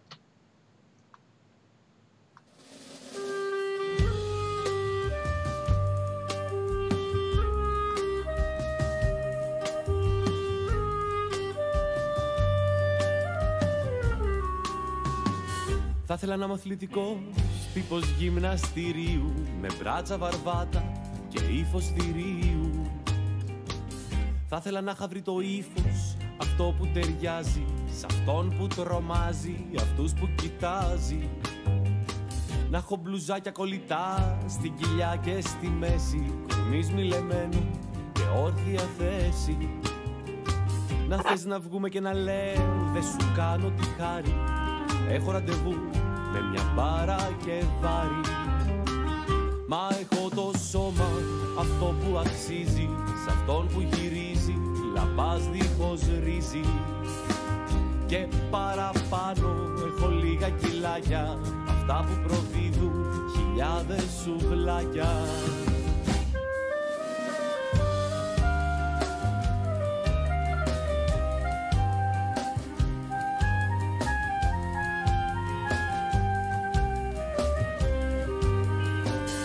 ήθελα να είμαι ο νικητής σ' όλα τα καλυστία Να είμαι και ο πρώτος να παίρνω βραβεία. Στην παραλία γύρω μου να έχει λιποθυμίες Να βγάζω την μπλούζα να πέφτουν κυρίες.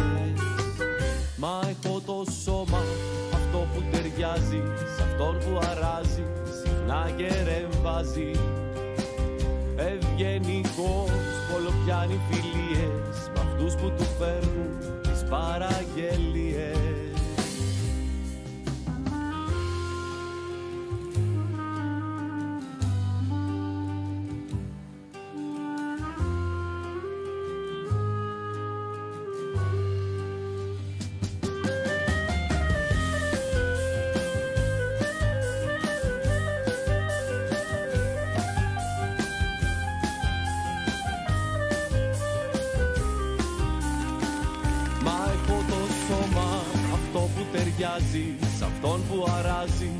συχνά και ρεμβάζει Ευγενικός πολλοπιάνει φιλίες Μ' αυτούς που του φέρνουν τις παραγγελίες.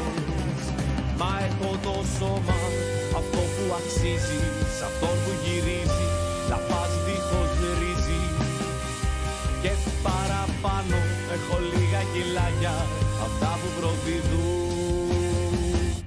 Χιλιάδες σουβλάκια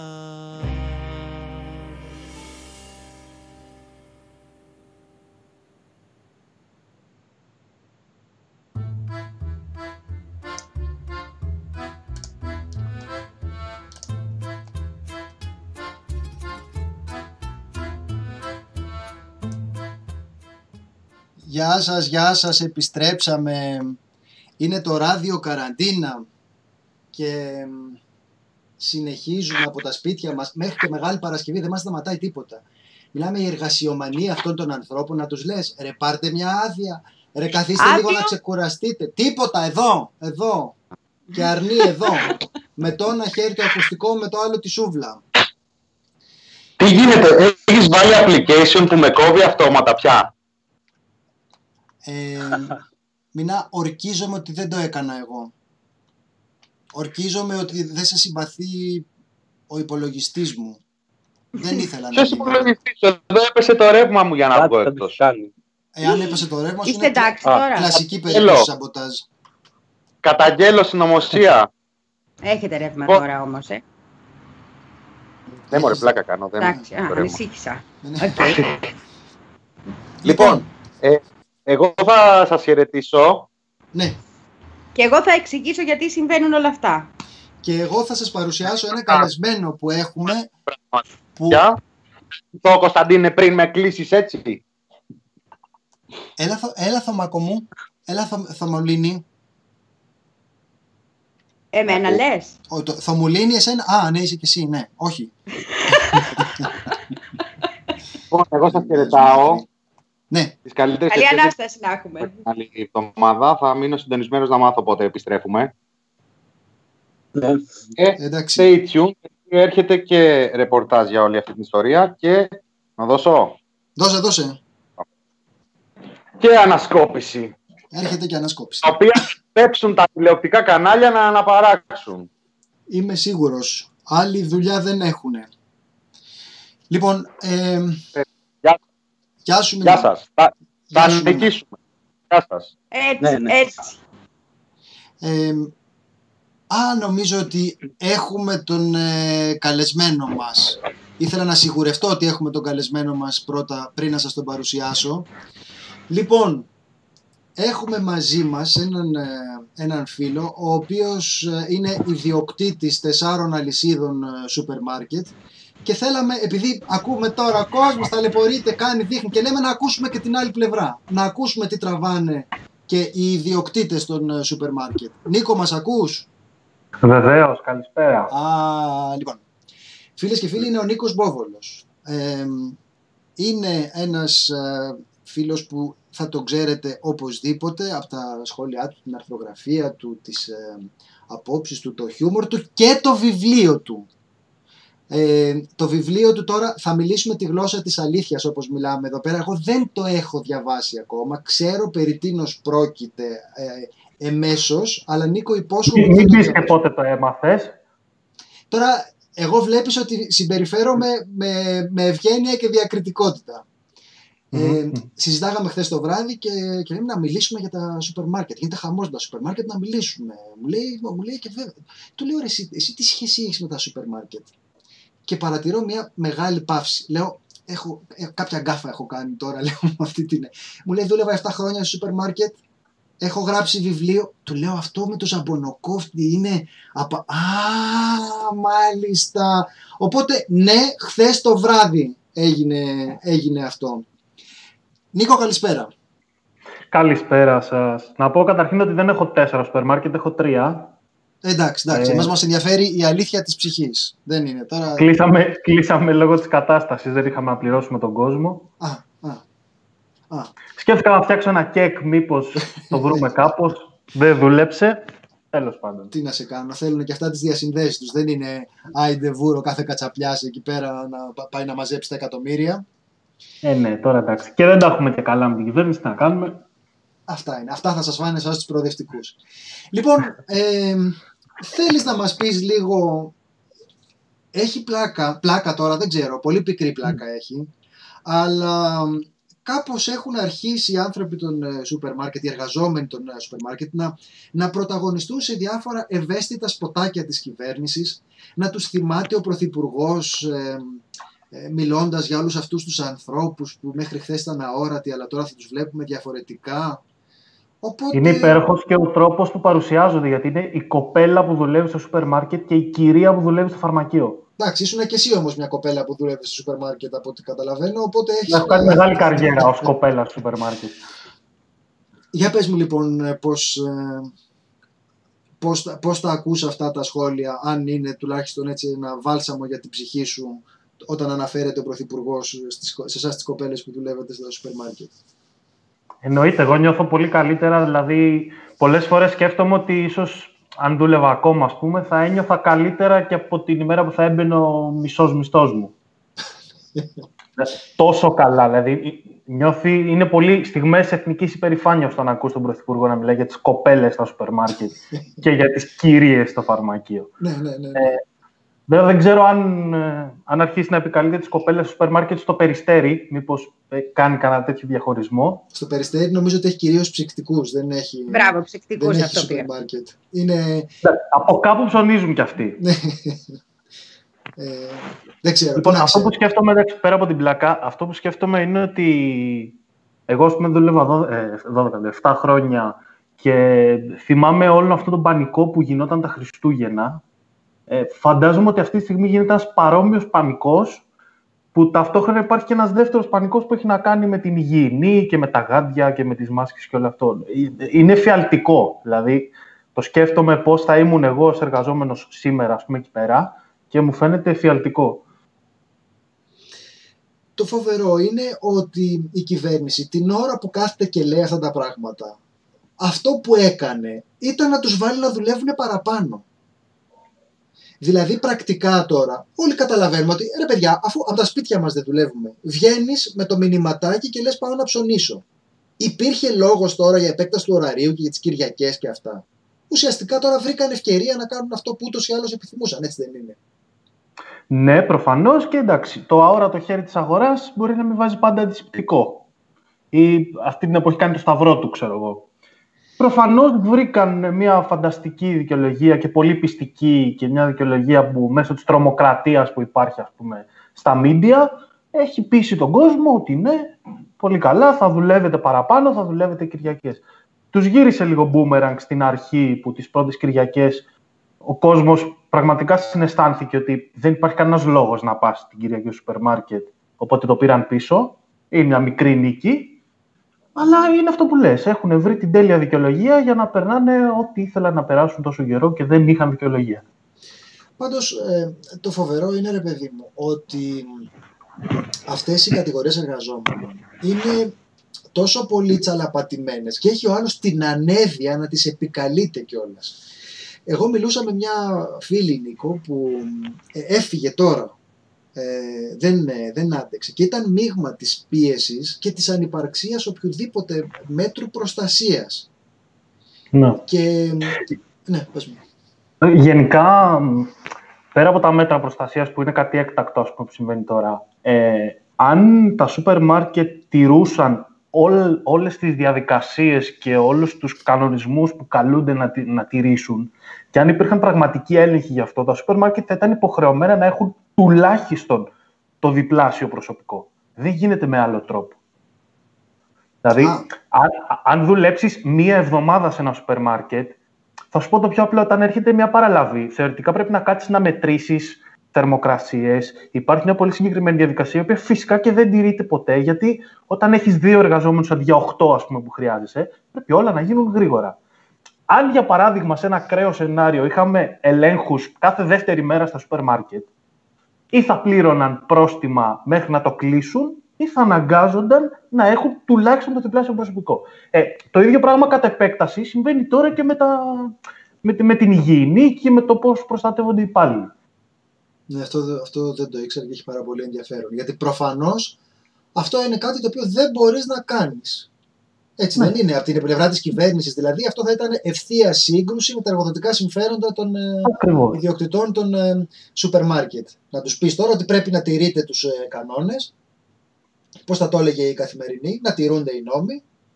Και αν αυτό Ναι, αγο- απαιτεί να έχεις- αγοράστε περισσότερα προϊόντα υγιεινής, ε, κάντε κανένα σεμινάριο ας πούμε, στους υπαλλήλους που πιάνουν τρόφιμα με τα χέρια τους, ξέρω εγώ, στους πάγκους και σε αυτά. Όλα αυτά έχουν κόστος. Προφανώς δεν θα το πάρει η εταιρεία το κόστος. Ναι, ναι. Εσένα αυτή η εμπειρία ήταν ε, μόνο τραυματική ή ήταν κάτι το οποίο το κρατάς έτσι με κάποια... Μου θυμίζει λίγο Στρατό. την εμπειρία του... ναι, ναι, Α, ναι, ναι, α, την, εμπει- το ναι, πέτυχα. ναι, την εμπειρία του στρατού. Γιατί ακριβώς βλέπεις σε πολύ μικρό χώρο όλα τα στρώματα της κοινωνίας. Ό,τι αποτελεί την κοινωνία το βλέπεις σε πολύ μικρό χώρο. Όπως στο στρατό, οκ, είναι μόνο άντρες. Είναι άνθρωποι με πάρα πολλά λεφτά, με πολύ λίγα λεφτά, άνθρωποι μορφωμένοι, άν- άνθρωποι που δεν είναι μορφωμένοι. Μπορείς να δεις να κάνει παρέα, ας πούμε, ένας ε, δικηγόρος, κάποιος με πολλά μεταπτυχιακά, ας πούμε, και κάποιος ο οποίος δεν έχει τελειώσει το δημοτικό. Ε, το ίδιο πράγμα συμβαίνει και στο σούπερ μάρκετ. Είτε με τους συναδέλφους, είτε με τους πελάτες, ας πούμε.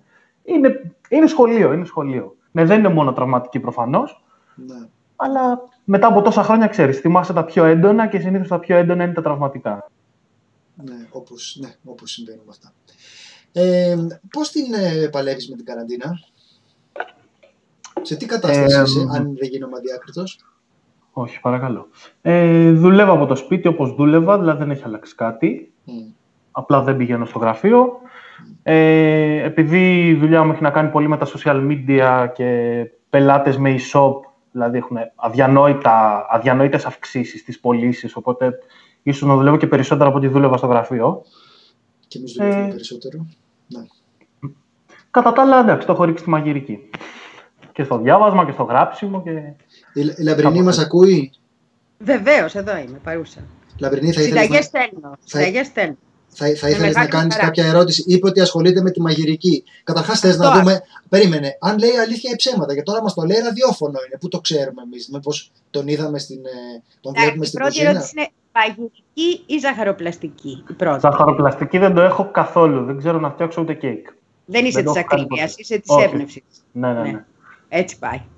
Μάλιστα. Και για πες Εγώ μας έχω τώρα- να κάνω μια ερώτηση, αλλά Yes. στη- στα κανονικά που είπαμε κάνει. Το Εγώ το επιτρέπω. επιτρέπω αν με ρωτάς. Ευχαριστώ πάρα πολύ. Ρωτάω γιατί ο πουλής είναι αφεντικό. Δεν ξέρω αν το έχεις καταλάβει. Έτσι. Τα ξέρω όλα, μην Ε, αγχώνεσαι. εγώ δεν το έχω καταλάβει. δεν ξέρω ποιος άλλος το έχει καταλάβει. Στο σούπερ μάρκετ, οι άνθρωποι οι οποίοι λιγότερο φαίνεται να ενδιαφέρουν οποιονδήποτε, και είναι οι άνθρωποι που είμαστε συνέχεια κοντά τους από ό,τι παρακολουθώ τις τελευταίες μέρες, είναι αυτοί που φορτώνουν τα ράφια. Οι άνθρωποι δηλαδή της αποθήκης νομίζω ότι κινδυνεύουν ακόμα περισσότερο και το λέω γιατί. Γιατί περνάμε δίπλα τους και ούτε το κοιτάμε και ούτε μας κοιτάνε μέσα στη φούρια που έχουν. Ε, έχω προσέξει ότι οι άνθρωποι στους πάγκους είναι πιο προσεκτικοί. Εκεί στι κοπτικές κτλ. Και, και υπάρχει και μια απόσταση. Ε, Όπως και στο ταμείο την κρατάμε την απόσταση. Εκείνη η έρμη όμως είναι εκτεθειμένη συνεχώς, παιδιά. Αυτή την εντύπωση έχω. Έχω λάθος. Καθόλου και σκέψου και τι συμβαίνει όταν δεν τους βλέπεις. Δηλαδή, ο... σκέψου τι γίνεται στις Όταν κεντρικές είναι στην αποθήκη, αποθήκες, ναι. ακριβώς, στις κεντρικές αποθήκες της εταιρείας που γεμίζουν τα φορτηγά για να τα στείλουν στα καταστήματα. Μετά αυτά τα προϊόντα που έρχονται τα φορτώνουν στις αποθήκες του καταστήματος και μετά από την αποθήκη του καταστήματος πηγαίνουν στα ράφια. Δηλαδή, πέρα από αυτό που βλέπεις και σου φαίνεται, ας πούμε, λίγο ζώρικο, υπάρχει άλλο τόσο που δεν το βλέπεις. Ειδικά σε αυτούς που φορτώνουν τα ράφια. Οι άλλοι στο, στον πάγκο, ας πούμε, ακριβώς επειδή ξέρουν ότι είναι εκτεθειμένοι και τους βλέπεις ανά πάσα στιγμή, είναι και πολύ πιο προσεκτικοί. Μμμ. Τώρα, δηλαδή, εγώ αρνούμαι να πιστέψω ότι στις αποθήκες κάτω γεμίζουν τα ράφια τρέχοντας με λιγότερο προσωπικό και με όλα αυτά που γίνονται και τηρούν κανόνες υγιεινής. Δεν το πιστεύω, δηλαδή, με κανένα τρόπο. Μα όταν έχουν το καλάθι με τα πράγματα, και αυτό πρόσεχα, γι' αυτό σε ρωτάω κιόλας. Μου κάνει εντύπωση. Περνούσα δίπλα, δεν υπήρχε καν ο χώρος να μπορώ, αν εγώ θέλω να προσέξω τον άνθρωπο. Έτσι. Πες Ακριβώς. ότι εγώ. Να, Ακριβώς. να υπάρχει αυτός ο χώρος να κινηθώ λίγο πιο μακριά του, ας πούμε. Νομίζω ότι αυτό είναι ένα ζήτημα. Και επειδή έχουμε ήδη. Ε, εγώ κάνω συνήθως διεθνή, να το πω αυτό. Έχουμε ήδη από την Αμερική στοιχεία που δείχνουν ότι έχουμε μεγάλο αριθμό ανθρώπων στα σούπερ μάρκετ οι οποίοι ασθενούν δεν ξέρω αν υπάρχει τρόπος να πιέσουν τα σωματεία, οι άνθρωποι που είναι μέσα κτλ. να βγουν κάποια νούμερα για το πόσοι από αυτούς ήδη ασθενούν. Γιατί πιστεύω ότι θα Για είναι... να γίνει αυτό, βέβαια, πρέπει να γίνουν τεστ, το οποίο είναι μια άλλη Σωστό. συζήτηση. Σωστό. Σωστό. Αλλά από αυτούς που ήδη ασθενούν, δηλαδή ξέρουμε πόσοι είναι οι γιατροί και το νοσηλευτικό προσωπικό, μας το λένε, αλλά κανείς δεν μας λέει τι γίνεται με τους ανθρώπους της εργασίας, οι οποίοι ουσιαστικά μας κρατούν ζωντανούς όλους, έτσι. ναι, προφανώς. Ναι, όχι, αν δεν γίνονται τεστ, δεν θα το μάθουμε ποτέ. Είναι Μμμ. τόσο απλό. Όπως βλέπουμε κάθε μέρα ας πούμε, τα κρούσματα και χαιρόμαστε που είναι λιγότερα.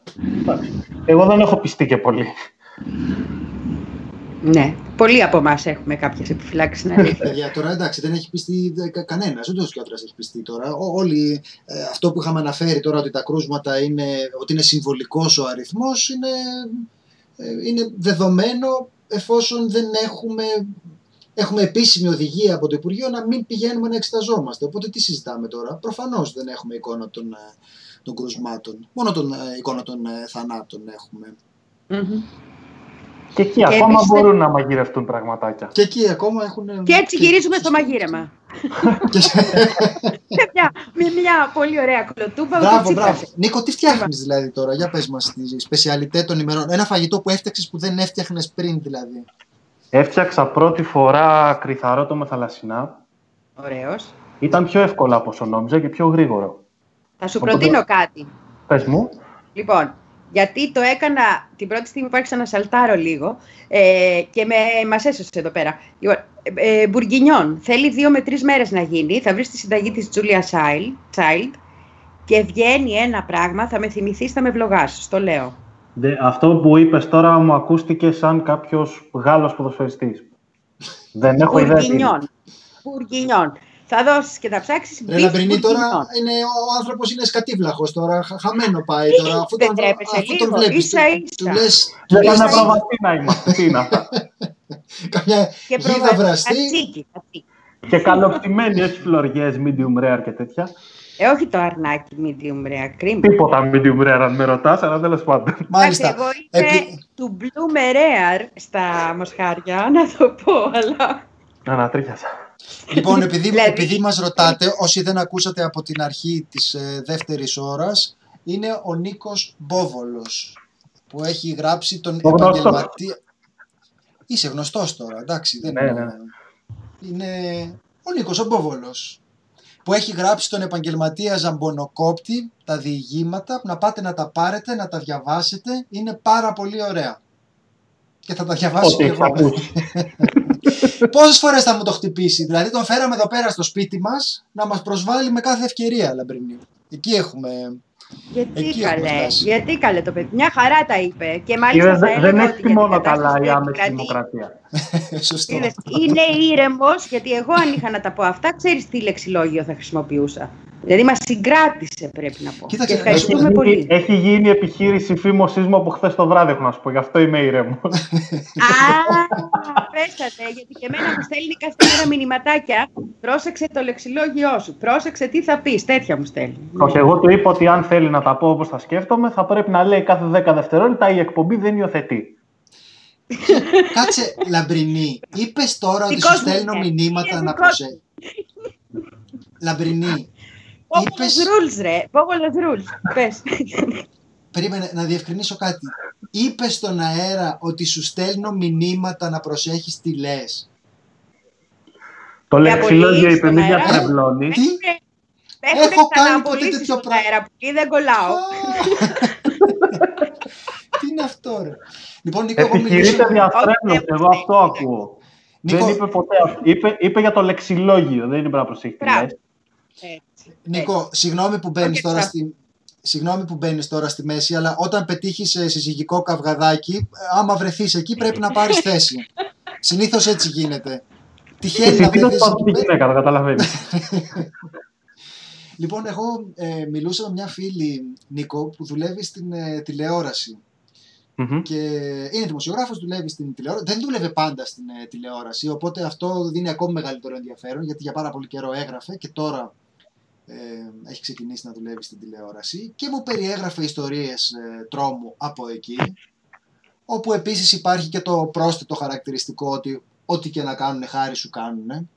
Ναι, ναι, ναι. Και, αλλά βεβαίως πάντα στις δουλειές χάρη σου κάνουν. Όποτε κανείς ε, διανοηθεί κάπως να, ε, να αντιμιλήσει, να πει «Μα ρε παιδιά, μα ξέρω εγώ, δεν φτάνουμε αυτό, δεν προφταίνουμε». Αντί να λέτε δόξα τω Θεώ που δουλεύει. Ακριβώς, ακριβώς. Η απάντηση είναι αντί να λέτε δόξα τω Θεώ. Και λέγαμε αυτό το πράγμα. Αυτό είναι ένα ρεπορτάζ το οποίο το έχουμε ξεκινήσει να μαζεύουμε το, το υλικό για να το κάνουμε. Γιατί; Αυτό που συμβαίνει είναι ότι αυτή τη στιγμή υπάρχουν, ούτ, υπάρχει ούτως ή άλλως η εργασία, με συγχωρείτε, η εργασιακή τρομοκρατία που επικρατεί και τον καλό καιρό, δηλαδή πιο καλό καιρό τέλος πάντων, που επικρατούσε και πριν την ε, πανδημία. Συν το ότι υπάρχει πάρα πολλοί κόσμος ο οποίος νιώθει ή βλέπει ότι κινδυνεύει και δεν μπορεί να κάνει τίποτε. Δηλαδή σου λέει, βύχει ένας άνθρωπος 57 χρονών δίπλα μου, του λέω ρε εσύ και μου λέει και τι να κάνω. Καταλαβες και ε, αυτό τώρα μου λέει εγώ έχω στο σπίτι μου ανθρώπους που ανήκουν σε ευάλωτες ομάδες. Είναι για μένα σημαντικό δηλαδή. Δεν, ε, αν έρθω σε επαφή με πιθανό κρούσμα, θα πρέπει να μην βλέπω δικούς μου ανθρώπους. Δεν είναι αστείο. Είναι κάτι πάρα πολύ σημαντικό. Δεν είναι ότι είμαι απομονωμένη ή ότι είμαι ένα πιτσιρίκι που λέει εντάξει, στη χειρότερη περίπτωση θα περάσω μια γρήπη που κατά πάσα πιθανότητα θα την περάσω πολύ, ε, πολύ ελαφριά. Καταλάβες και σκέφτομαι τώρα επειδή το, το συζητούσα μαζί με αυτό το, το θέμα των ε, σούπερ μάρκετ, είναι ένα μέλος της ομάδας της ανασκόπησης που είχε αυτή την ε, ε, εμπειρία του σούπερ μάρκετ μέσα στην πανδημία, μέσα στον πανικό, τον, τα ψώνια του πανικού εκεί πέρα και, και αυτά. Και λέω σκέψου τώρα, ήταν που ήταν τα εργασιακά, άντε να προσθέσεις τώρα άλλον έναν παράγοντα πίεσης. Να Είναι αν θυμάστε τα, τα πρώτα χρόνια της κρίσης που είχαν αρχίσει να ελαστικοποιούν εργασία προληπτικά πριν ακόμα έρθει η κρίση. Ότι ακριβώς επειδή βλέπουμε πω, θα γίνει χαμός, η εργασία άρχισε να ελαστικοποιείται σε ακραίο βαθμό. Και μετά, ξέρεις, όταν έσκασε πλέον όλο αυτό το πράγμα, συνέχισαν με τον ίδιο ακριβώς ρυθμό. Είναι ακριβώς το ίδιο πράγμα. Έχουν βρει την τέλεια δικαιολογία για τα πάντα. Οι εργαζόμενοι πολλές φορές υπό το φόβο της απόλυσης του να μην πληρωθούν, λογικό είναι, υποκύπτουν σε αυτό το πράγμα. Και το πρόβλημα είναι ότι πότε θα τελειώσει και πώς θα τελειώσει όλο αυτό. Ε, εντάξει, σε αυτό αν ρωτήσεις εμένα ή τη Λαπρινή θα πάρεις διαφορετικές ε, απαντήσεις. Ε, Μην ρωτήσεις τον Πουλή ποτέ, ποτέ. Κάτσε, δεν ξέρω με ποιον θα συμφωνήσω, περίμενε. Ναι. Δεν χρειάζεται να συμφωνήσεις, απλώς δεν ρωτάς. Δεν, δεν, μην μπαίνεις στον κόπο, το λέω. Αυτό με, το συζυγικό, με τα συζυγικά καυγαδάκια που σου είπα στην αρχή, από ό,τι καταλαβαίνεις. Αυτό που λες Νίκο, μας το, μας το έλεγε ο, ο Κρήτονας ο Αρσένης, που είχαμε, τον είχαμε καλέσει στο ραδιόφωνο για κάποια, με, με αφορμή μια ερώτηση για τα εργασιακά και μας έλεγε ότι υπάρχουν επιχειρήσεις οι οποίες όχι μόνο δεν κλείνουν, αλλά εντατικοποιούν την εργασία εν ώψη της ε, ε, προοπτικής να δυσκολέψουν για αυτούς τα πράγματα. Παιδιά, Σου να έχω stop είδαμε τον Βρούτσι να λέει στην τηλεόραση ότι ναι, θα δηλώνουν τις ώρες εργασίας στο τέλος του μήνα, να του λέει ο δημοσιογράφος ότι ναι, αλλά έτσι δεν θα μπορεί να ελεγχθεί αυτό το πράγμα. Και να λέει κανονικότατα, χήμα στην τηλεόραση, ε, εντάξει, και τι να κάνουμε τώρα, δεν θα τα αλλάξουμε τι, τι συζητάμε πέρα από αυτό; Ο άνθρωπος βγήκε και είπε ότι είναι εντάξει. Δεν συζητάω γιατί, για όλα αυτά που έχουν κάνει με το ΣΕΠΕ και όλη αυτή την, την κομμωδία. Ο άνθρωπος βγήκε και είπε χήμα στην τηλεόραση ότι ναι, δηλώστε ό,τι ώρες θέλετε, ό,τι ώρες γουστάρετε, δεν σας ακουμπάει κανείς. Να, να θυμίσουμε ότι αυτό υπήρχε και στο σποτάκι που κάναμε, το μένουμε σπίτι του, του Press, ότι όταν βάζεις να γίνεται η καταγραφή των ωρών εκ των υστέρων, αυτό θα πει ότι δεν μπορεί το Σώμα Επιθεώρησης ε, Εργασίας να ελέγξει αν οι εργαζόμενοι σου δουλεύουν τις ώρες που λες ότι δουλεύουν ή διπλάσιες ή τριπλάσιες ή αν δουλεύουν όλοι μαύρα. Δεν μπορεί να ελέγξει τίποτε βασικά. Δεν μπορεί να ελέγξει θέλει ακόμα. να ελέγξει αυτή τη στιγμή με αυτή την κυβέρνηση, παιδιά; Γιατί να θέλει να ελέγξει; Εννοείται αυτό. Και ταυτόχρονα, ε, μην γελιόμαστε, σίγουρα υπάρχουν εταιρείες σήμερα οι οποίες έχουν βγάλει σε αναστολή εργαζόμενους και δουλεύουν κανονικά. Και δεν είναι ανάμεσά τους τα κομμωτήρια να καταγγείλω. Μπράβο. λοιπόν, ο Δριώτης λέει ο Μπόβολος κάνει και συναυλίες εκτός από μαγειρική. Ψαχτείτε. Τώρα σε εμάς τα λέει Νίκο αυτά. Τα λέει σε εμάς ότι ψαχτείτε. Κάνει κυρίως τον κομπάρσο σε συναυλίες, αλλά τέλος πάντων. τα λέει σε εμάς ότι εμείς δηλαδή δεν θα είχαμε εξερευνήσει εξονυχιστικά όλες τις πτυχές της προσωπικότητάς σου, εκτός από, το, εκτός από αυτό που, το, το βιβλίο. Εντάξει. Τα όχι πολύ σημαντικά. Μπορεί να μας ξέρει η βασική σου δημιουργική ασχολία. μπορείτε και γράφετε βιβλία. Ορίστε, Λεπρινή. Σας θαυμάζω όλους που μπορείτε και γράφετε βιβλία. Αλλά αλλά μην μη φανταστείς ότι γράψαμε και το πόλεμος και η ειρήνη τώρα, εντάξει. Είναι πιο μικρό. εντάξει, αλλά δεν, δεν μπορώ να... Έχω προσπαθήσει πολλές φορές στη ζωή μου δεν μπορώ να το κάνω. Σας θαυμάζω απεριόριστα και έχω συνειδητοποιήσει πόσο δύσκολο πράγμα είναι. Σοβαρολογώ, δεν αστείευα. Εγώ το έκανα όταν έμεινα άνεργος. Ήταν ο μόνος τρόπος για να μην σαλταρω Εγώ θεωρώ ότι όλα είναι εύκολο να τα κάνεις, αρκεί να μην θες να τα κάνεις πολύ καλά. Αν συμφιλειωθείς με την ε, μετριότητα, μετά όλα είναι πανεύκολα. Δηλαδή, ό,τι μου θες το κάνω. Ήταν τόσο καλό που θα το λέω κι εγώ. Τα υπόλοιπα δεν του φτάνανε, κατάλαβες. Αυτό, του, αυτό του έκανε για μπόβολο. Αυτό, αυτό λέει, περνάει. Έπρεπε το να τεστ. περάσει μισή ώρα για να πεις κάτι που θα κρατήσω. Αυτό λέει θα μπορούσε να το πει ακόμη και ο, ακόμη και ο Μπόβολος. Και δεν μου λες τώρα, είπες ότι κάτι γράφεις. Οπότε ας κάνουμε την ερώτηση που σου κάνουν συνήθως τα μεσημεριανάδικα που πηγαίνεις. Μμμ. Ε, τι Ε, ετοιμάζετε είμαι, πολύ τώρα. καλά, είμαι πολύ καλά με τα ερωτικά μου. Όχι αυτή, την επόμενη ερώτηση. Α, Ε, έχω δουλέψει οικοδομή. Μικρό. Εντάξει, την τη, την τρίτη ερώτηση. Τι μας ετοιμάζετε αυτό το καιρό, ποια είναι η επόμενη σας δουλειά; λοιπόν, η, η σύνδεση που έκανα πριν με σούπερ μάρκετ και στρατό δεν ήταν τυχαία.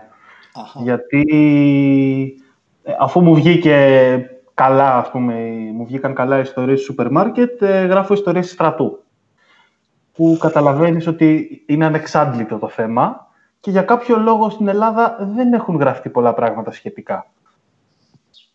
Λοιπόν, θα σου προτείνω ένα βιβλίο, τώρα στον αέρα, γιατί όχι.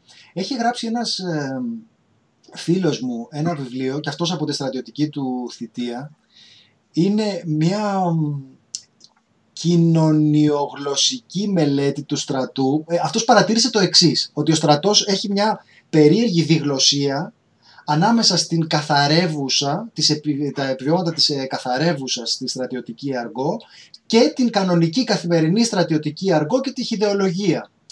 Και αυτός έπαιρνε αυτή τη γλωσσική παρατήρηση, φιλόλογος είναι ο ίδιος, και έπαιρνε αυτή τη γλωσσική παρατήρηση και έλεγε ότι αυτό είναι μια απεικόνηση της ε, καρδιάς του στρατιωτικού φαινομένου που είναι ακριβώς ένα μείγμα από, την, ε, έναν, ε, τύπ, α- από ε, μια τυπολατρεία όπου τα πράγματα τα διαχειρίζονται όλοι με μια σοβαροφάνεια και σπουδαιοφάνεια και σαν να γίνεται κάτι πάρα πολύ σπουδαίο και το πραγματικό χυμαδιό που είναι ο στρατός, που είναι, ξέρω εγώ, αυτό που, αυτό που ξέρουμε όλοι, περάκι. Αυτό το, αυτό το σκέφτομαι κάθε φορά που γίνεται συζήτηση μεταξύ σοβαρού και αστείου για πραξικόπημα σήμερα. Ναι. Και λέω, ρε παιδιά, έχετε ιδέα πόσο χύμα και πόσο λάθος είναι όλο αυτό. Ποιος θα το οργανώσει; Δεν γίνεται, απλά δεν γίνεται. Ναι. Αλλά ναι, είναι, είναι τεράστιο σχολείο και κοινωνιολογικά και, και γλωσσολογικά ακόμα, όπως λες, είναι ατελείωτο. Εγώ έχω, ας πούμε, δεν ξέρω ακόμα πώς θα βγει στο βιβλίο, προσπαθώ να κάνω μια μικρή καταγραφή, ας πούμε, σαν ένα λεξικό της στρατιωτικής αργό. Α, ωραία. Ε, ήταν η επιπτάν ε, ε, κάπως κοινωνιογλωσσική μελέτη υπό το πρίσμα της διγλωσσίας του. Κάπως έτσι είναι ο, ο υπότιτλος. Θα σου στείλω τον, ε, Ναι, ναι, ναι, τον ναι, ε, ναι, τίτλο. το- Τώρα το τα λέμε σαν να σημειώνω. μιλάμε στο τηλέφωνο. αλλά... Μάλιστα. Νίκο, ε, αν θέλεις να μείνεις στην παρέα μας, θα μιλήσουμε για τη Μεγάλη Παρασκευή. Θα πούμε ιστορίες από το Πάσχα, πώς, ανα, πώς μας παίρνανε καινούργια Λίγο παπούτσια πριν και αυτό τέτοια. θέλω να πω κάτι άλλο. Έλα, Λαμπρινή. Λοιπόν, γιατί έχετε επιτεθεί στην κυβέρνηση χωρίς να σκεφτείτε γιατί έγινε όλο αυτό με τα, με τη, τα σκόιλ ελικικού. Λαμπρινή, πες, Λοιπόν. γιατί εγώ δεν θέλω να είμαι άδικος, Λοιπόν. θέλω να υπάρχουν και οι δύο απόψεις. Λοιπόν, αρχές του 20ου αιώνα υπήρξε το μεγαλύτερο επαναστατικό κίνημα στην τέχνη, το νταντά. Μία από τις βασικές ντανταϊστικές δημιουργίες ποιητικές, έτσι, ήταν η ακουστική ποίηση. Ένα από τα πιο γνωστά είναι το Γκάτζι Μπέρι Μπίμπα του Ούγκο Μπαλ που το έχουν μελοποιήσει και οι Talking Heads. Έτσι. Λοιπόν. Μάλιστα έχει γράψει ένα πάρα πολύ ωραίο ο Ναπολέον Λαπαθιώτης για να κοροϊδέψει τους Έλληνες ε, ναι, σουρεαλιστές. Έτσι. Το ζηνώντας από Βίδωνο Σαβίνη και απονιβώντας Ερωμιλαδιό. Σωστά; Να τα Ναι, ναι, λέμε ναι, αυτά. ναι, ναι, ναι. Οπότε Εμένα- αυτή η κυβέρνηση είναι η πρώτη κυβέρνηση στον κόσμο. Η πρώτη. Στην ιστορία. Έναν αιώνα μετά ακριβώς, γιατί το 1919 γράφει ο Καμπάλ το πείμα, που βάζει την τανταϊστική ποιήση στην καθημερινότητά μας. Και εκ ντανταϊσμού αύριο διαφήμιση στο facebook. λοιπόν, αυτό. Λοιπόν, έχει βγει ο άνθρωπος ο τανταϊστής και μας έχει δώσει ένα άνοιγμα προς μια επαναστατική ποιήση και εμείς τον κατακρίνουμε. Αυτό γιατί δεν το προσμετρά κανείς; Ναι. Είναι οι λε- λετριστές της ε, κυβέρνησης ε, Μπράβο. Μητσοτάκη. Έτσι. Μητσοτάκης Κοίταξε. είναι νταντά. Τέλος. Ναι. Δεν έχουμε κυβέρνηση εμείς, λογοτεχνικό ρεύμα έχουμε. Έτσι, έτσι. μπράβο. Δηλαδή να τους το αναγνωρίσουμε, να τους το αναγνωρίσουμε. Και εμπνεύσαν και τους talking heads οι ντανταϊστές. Ποιος Ο- ξέρει ο- τι ο έχει Κυριάκος τώρα Μητσοτάκης. μουσικά. Υπήρχε ένα σχόλιο νωρίτερα στο chat που κάποιος έλεγε σε κάποιον Κώστα ότι ε, αυτά γίνονται άμα ψηφίζεις Νέα Δημοκρατία. Προσπαθώ να καταλάβω αν είναι κάποιος που πρώτον με φωνάζει Κώστα και δεύτερον με θεωρεί ότι έχω Είναι ψηφίσει πολύ Νέα λαϊκό για Δημοκρατία. σένα, θεωρείς. Δεν θέλω, δεν ήθελα να το πω έτσι, αλλά ναι. Εντάξει. Μμμ, μμμ. Δεν με έχουν φωνάξει ποτέ Κώστα. Και ήταν ε, κάπως ο... Πώς το λένε, ο Καραμανλής, ο Βασιλιάς και εγώ στη γενιά μου. Δεν ήταν όπως τώρα που είναι όλοι Κωνσταντίνοι. Σε μένα δεν Σωστό. υπήρχε άλλος. Ήμασταν ε, αυτοί, που, αυτοί που απαρίθμησα ήμασταν οι Κωνσταντίνοι. Και όχι απαραίτητα με αυτή τη σειρά. Και όχι απαραίτητα με αυτή τη σειρά. Λοιπόν, ε, πάντως εγώ δεν έχω ψηφίσει Κυριάκο Μητσοτάκη. Εγώ είμαι πιο πολύ του Γιώργου Παπανδρέου. Πιο πολύ Πασόκ δηλαδή. Αν- Το καλό Πασόκ, το ορθόδοξο. Καλό Πασόκ το, Έτσι. το ορθόδοξο. Λοιπόν, ε, πού θα πας, ε, για επιτάφιο πού θα πάτε; Α, δεν θα πάτε πουθενά. Για πες Νίκο, εσύ ε, νιώθεις ότι είναι πλήγμα στην, ε, στην εκκλησία μας και ότι αυτό είναι ένα χτύπημα το οποίο θα πρέπει κάποια στιγμή να ανταποδώσουμε ως χριστιανοί φτύνοντας και βήχοντας πάνω σε όσους ε, σχεδίασαν αυτό το χτύπημα στην Ορθοδοξία; Θέλω ειλικρινά, ένα πράγμα θα ήθελα φέτος στον επιτάφιο. Να, να πάρω ένα κουβά popcorn και να κάτσω έξω από τις εκκλησίες που θα πηγαίνουν οι μπάτσοι με τα πολιτικά. θα έχει μπάτσους με πολιτικά. Ναι. Α, με πολιτικά. Δεν το είχα σκεφτεί αυτό. Νόμιζα ναι θα θα στέλνουν- πηγαίνουν οι ασφαλίτες έξω από τις εκκλησίες. Τι συζητάμε; Δεν το έχω πάρει αυτό, είχα πάρει αυτό το επεισόδιο ότι θα είναι κρυπτομπάτσι και θα... Νόμιζα ότι θα στέλνει ματ Κρυπτομπάτσι. κατευθείαν. Κρυπτοχρηστιανείς, ε! Πού είμαστε! Ε, Λαμπρινή, εσύ που είσαι η πιο θρησκευόμενη της ε, παρέας. Δεν είμαι θρησκευόμενη. Τι Είμαι είσαι; ορθ- Η Ορθοδοξία δεν είναι θρησκεία. Έχω κουραστεί να τα λέω. Το Γιανναρά σας ξανά όλοι. Δεν θα με ξαναπείς θρησκευόμενη. Εγώ το Τέτοια- έχω διαβάσει το ένα Είναι της θρησκείας. φιλοσοφικό Εντάξει. θέμα, Λαμπρινή. Πώς το τοποθετείς; Ε, όχι, όχι. Θρησκεία είναι και πίστη είναι το σεβασμός ίδιο στην πράγμα, παράδοση γιατί αυτού του η τόπου θρησκεία- και ανάδειξη των επαναστατικών στοιχείων. Ε, Ο γιος μου με φωνάζει, Νίκο μου, θεούσα όλων των θρησκειών. Πιστεύω ότι αυτές οι παραδόσεις έχουν το επαναστατικό σημείο εντός τους. Και δεν το λέω μόνο εγώ, το λέει και ο Μπουχτσίν, οπότε έχω κι άλοθη. Κατάλαβες. Λοιπόν, πατάω εκεί και με νοιάζει να βρω την επαναστατική παράδοση στη δική μου παράδοση. Όπως με νοιάζει να τη βρω και στο Ιράν, όπως με νοιάζει να τη βρω και στην Κίνα, ας πούμε. Και Ναι. εδώ στέκομαι, σε αυτό το πράγμα. Για μένα είναι ένας φορέας επαναστατικών στοιχείων που πρέπει να τα αναδείξουμε. Εντάξει, δικό Είναι μας φορέα και επαναστατικών στοιχείων. Ναι, ναι, ναι, ναι. Δηλαδή, είναι σαν να λέμε, ρε παιδί μου, ότι ο Άδωνης είναι φορέας επαναστατικών στοιχείων, επειδή είπε, ε, ναι, εντάξει, κάτι έγινε στο Πολυτεχνείο.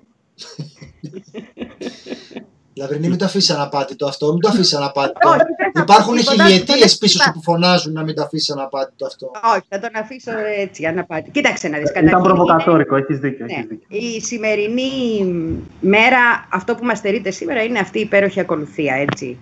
Είναι δύο πράγματα σημαντικά, ε, πανέμορφα μες στη Μεγάλη Εβδομάδα. Η μία είναι η σημερινή και η άλλη η αναστάσιμη λειτουργία. Είναι έργα τέχνης. Εντάξει, Έτσι. δεν διαφωνούμε σε αυτό προφανώς. Είναι έργα τέχνης. Και όποιος δεν έχει κάτσει μετά τις 12 Ρε το βράδυ Κολοστράκη. ανάσταση, Ρε, δεν τράπηκες λίγο, ρε. Τι, φοβήθηκες, δίλιασες, ε; Δεν διαφωνούμε. σε Πήγαινα αυτό. εγώ κατηχητικό τόσα χρόνια θάμπα για να σταματήσω να μου μιλάει ο παπάς επειδή βγήκα στο The Press Project. Ενώ εγώ δεν έχω πάει ποτέ, ο μπαμπάς μου ήταν άθεος και μου έλεγε τι πετριά σε βάρεσε που σε μεγάλωσα έτσι. Είδες, έχει ένα ενδιαφέρον αυτό. Αυτά τα φοβάμαι και εγώ για τα παιδιά μου. Ε. Να προσέχεις, να προσέχεις. Να μην τα αφήσεις να κάνουν παρέα μαζί μου. δεν ξέρω τώρα, άσε, έχω και χειρότερο. Είμαι παπά δέσκαλου κακού. Ναι, όχι, εντάξει, αυτό το προσέχω. Ναι. Λοιπόν, Ναι. ε, αυτές οι δύο ακολουθίες είναι πανέμορφες και το να είσαι κάπου που οι ψαλτάδες είναι καλοί είναι για μένα συγκλονιστική εμπειρία. Πραγματικά το συζητάω αυτό. Δηλαδή δεν. Η, τη λειτουργία του, της Κυριακής του Πάσχα, τη, του, ψη- του Σαββάτου μετά τις 12, τη θεωρώ γεγονός καλλιτεχνικό. Θέλω να είμαι εκεί. Και φέτος μου το στερούνε. Τι να κάνουμε όμως. Λοιπόν, θα το δούμε στην τηλεόραση, ελπίζω οι ψαλτάδες να είναι όχι στο καλοί. στερούνε, ο, Μπο- ο Μπόβολος το στερεί αυτό. Στο στερούν Μπόβολος. όλα Αυτά τα θα είναι άθεα. πρώτα ονόματα, έτσι, μην είναι τίποτα της εθνικής. Ε, Λαμπρινή, Ε, εγώ τις ε, Να παρέες- απαντήσω εδώ σε όσους με κράζουν ότι ο, αναρχ, ο αναρχοχριστιανισμός ξεκινάει παράλληλα με το αναρχικό κίνημα παντού. Δεν είναι κάτι καινούριο, ούτε κάτι που δεν το ξέρουμε και έχουμε ανθρώπους σαν τον Τολστόη να έχουν δώσει ε, το, το ρεύμα, να έχουν γεννήσει το ρεύμα, έτσι δεν έχουμε κανέναν τυχαίο. Λοιπόν, Λαμπρινή. για να μην μου τη δίνουνε, γιατί θα αρχίσω να γίνομαι πολύ αναλυτική. Λαμπρινή. το ενδιαφέρον για μένα είναι ότι δεν είναι μόνο ο Τολστόη, είναι ότι τον 19ο αιώνα στη Ρωσία είχαμε τρομοκράτες που πηγαίναν, προσκυνούσαν και ρίχνανε τη βόμβα. Δεν ήταν Έτσι. τα πράγματα... Και όχι Τι μόνο μου στη θυμίζεις, Ρωσία. τι μου θυμίζεις. Λοιπόν, Τι, όχι το- μόνο τον, στη ε, Ρωσία, έτσι. το- Δηλαδή, το ξηρό που οι ήταν... πρώτοι Έλληνες αναρχικοί. Ναι. Όχι, όχι. Οι πρώτοι Έλληνες αναρχικοί είναι ονομα- αυτό, ορίζονται ως κοινωνιστές, στην Πάτρα κυρίως είναι αυτό το ρεύμα. Και έχ- έχουν ε, βασικά στοιχεία πάρει από την Ορθοδοξία, υπάρχουν τα περιοδικά τους τότε. Ε, όταν πια εκτελούνται, φυλακίζονται, εξαφανίζονται και ξανάρχεται το αναρχικό κίνημα στην Ελλάδα μετά τη Χούντα, έρχεται με τη γαλλική σχολή, που είναι αθεϊστική σχολή. Όμως το δικό μας το original, να το πω έτσι, με τις βομβούλες του και όλα του τα καλά, έτσι, ήταν κοινωνιστικό. Ναι, ναι. Ε, εάν καθίσεις να ψάξεις, θα δεις ότι οι λαοί σε επαναστατικές περιόδους και σε επαναστατικές ιδεολογίες δεν αποκόπτονται από τις παραδόσεις τους. Ίσα ίσα κρατάνε εκείνο το κομμάτι που είναι το υγιές. Γιατί όλες οι παραδόσεις έχουν μέσα ένα τέτοιο υγιές κομμάτι. Αυτή δεν δεν είναι μόνο δική μου άποψη νομίζω. Ε, από εκεί και ύστερα το να καταφέρεις να κρατήσεις τα επαναστατικά στοιχεία όταν έχουν πάρει τα όπλα σου ακόμα μια φορά και τα στρέφουν εναντίον σου, έτσι, ε, είναι δύσκολο. Είναι δύσκολο. Ε, Λαβρινή, μια και μιλάς για επανάσταση. Σήμερα είχαμε κάποιους έτσι πιστούς που πήγαν να κάνουν τη δική τους επανάσταση. Δεν ξέρω αν το έχετε δει. Ασχολούμαι με αυτό την ε, τελευταία Πηδά στο ώρα. μολότοφ. Ε, Το μπαλκόνι μου εδώ ελεύθερα. Όποιος θέλει. Όποιος πιστός θέλει να μάθει να κάνει μολότοφ, είμαι εδώ. Όχι, αυτοί δεν ήταν τόσο hardcore πιστοί. Αυτοί πήγανε, πατήσανε τα έκτακτα μέτρα, τέλος πάντων, πήγανε στον ιερό νεοκή του Αγίου Θωμά στου Αμπελόκηπου. Άνοιξε η εκκλησία κανονικά για λίγες ώρες το πρωί, μπήκαν κανονικά μέσα.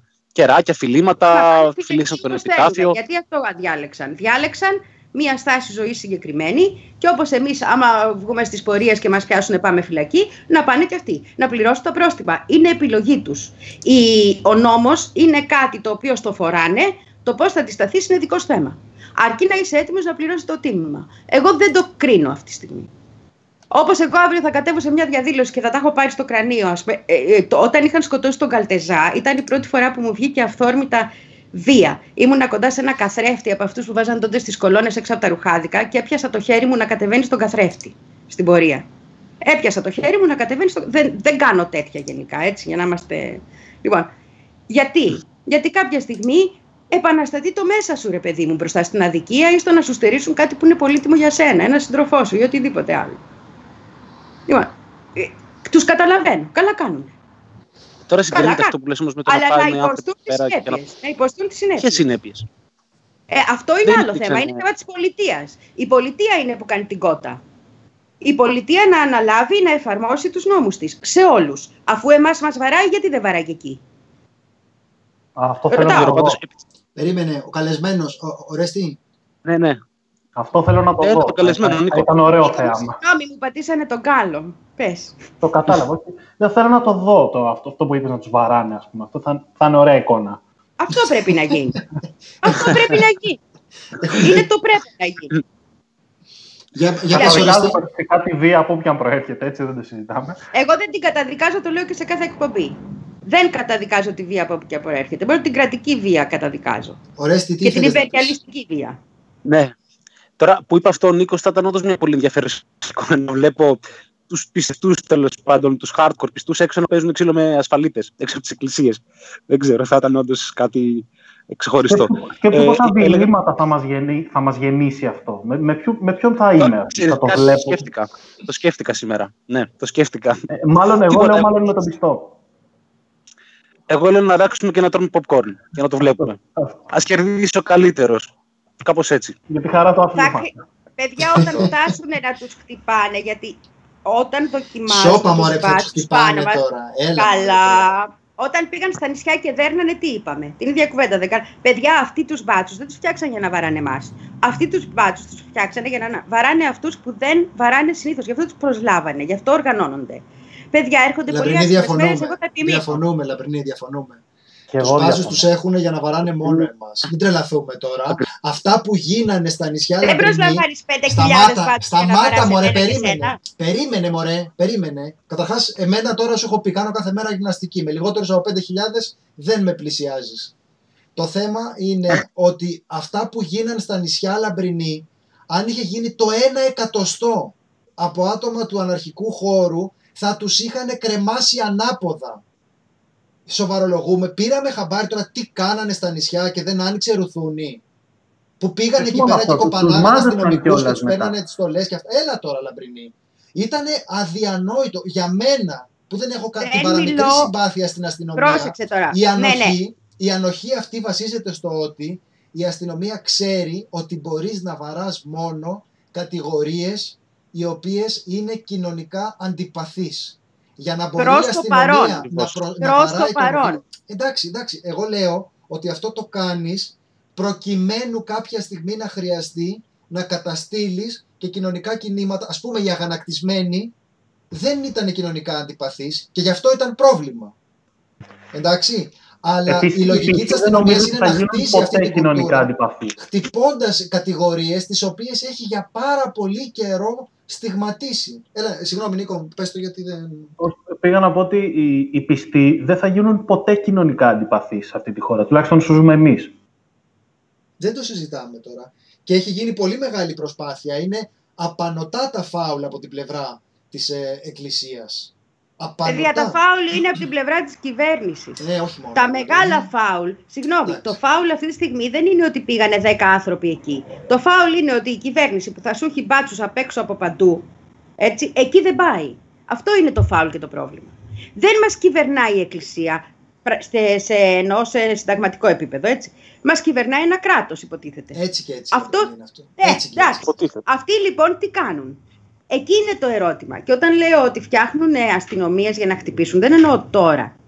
Εννοώ ότι το πρόγραμμα που έρχεται, το τι θέλουν να κάνουν, το τι έρχεται πάνω μας, όλων ως λαϊκές δυνάμεις, γιατί αυτή τη στιγμή μας στερούν με αφορμή τον κορονοϊό πολύ βασικά δικαιώματα, περνάνε νομοθετήματα, χτυπάνε από παντού.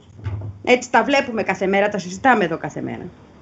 Όταν θα έρθει η ώρα να αντιδράσει ο μέσος άνθρωπος, δεν είναι σημασία αν είναι ο πιστός ή οι 10 αυτοί που πήγαν εκεί. Μπορεί να είναι ο εργαζόμενος στο σούπερ μάρκετ. Μπορεί να είμαι εγώ και εσύ ως μέλη μιας ε, ένωσης συντακτών, ξέρω εγώ, ή ενός εργατικού σωματείου.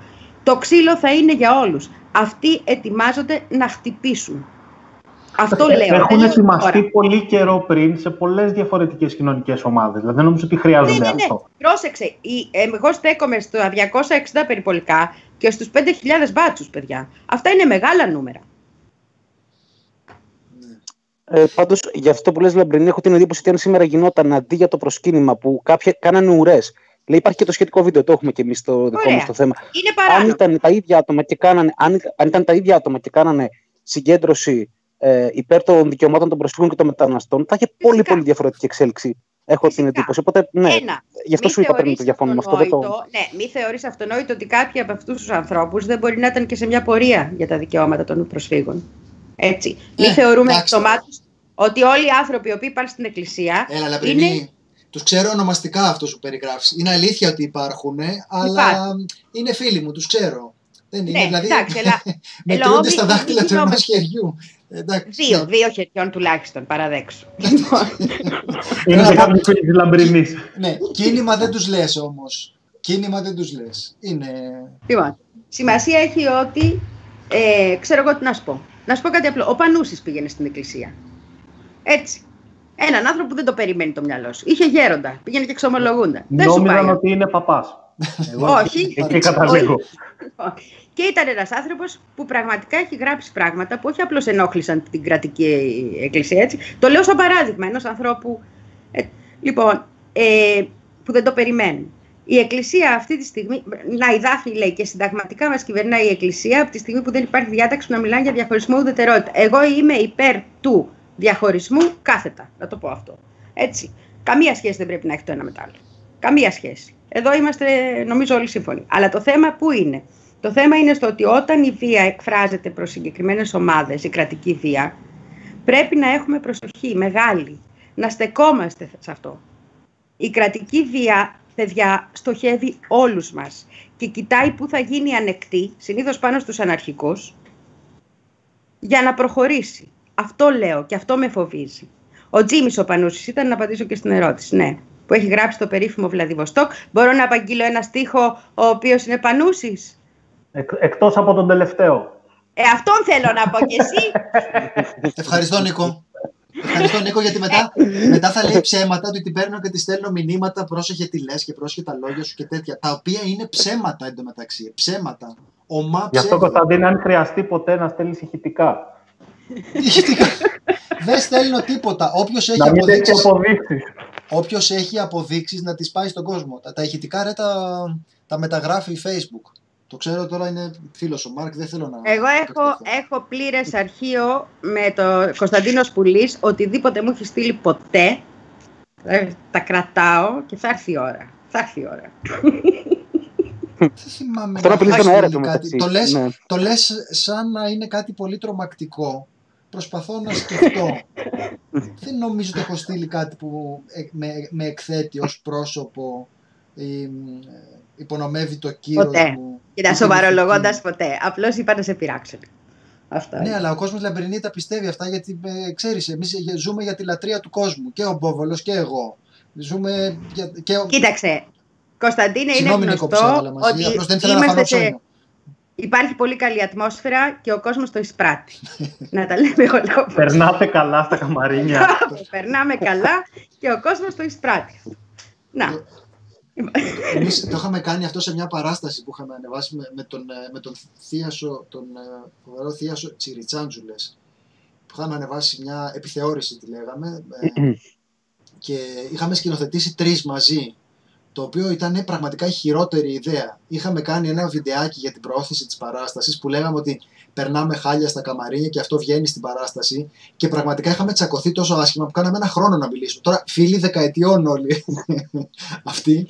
Και είχαμε κάνει αυτό το βιντεάκι το οποίο ήταν, ήταν πολύ αστείο ότι έλεγε την αλήθεια. Πράγματι περνάγαμε χάλια, πράγματι έβγαινε στην παράσταση, γιατί δεν μπορεί τώρα να μην φαίνεται όταν ε, δεν μπορούν να συνεργαστούν κάποιοι. Ήταν λάθος, δηλαδή, ήταν όλα λάθος. Τα είχαμε κάνει, τώρα δεν έπρεπε να, συ- να σκηνοθετούμε και οι τρεις.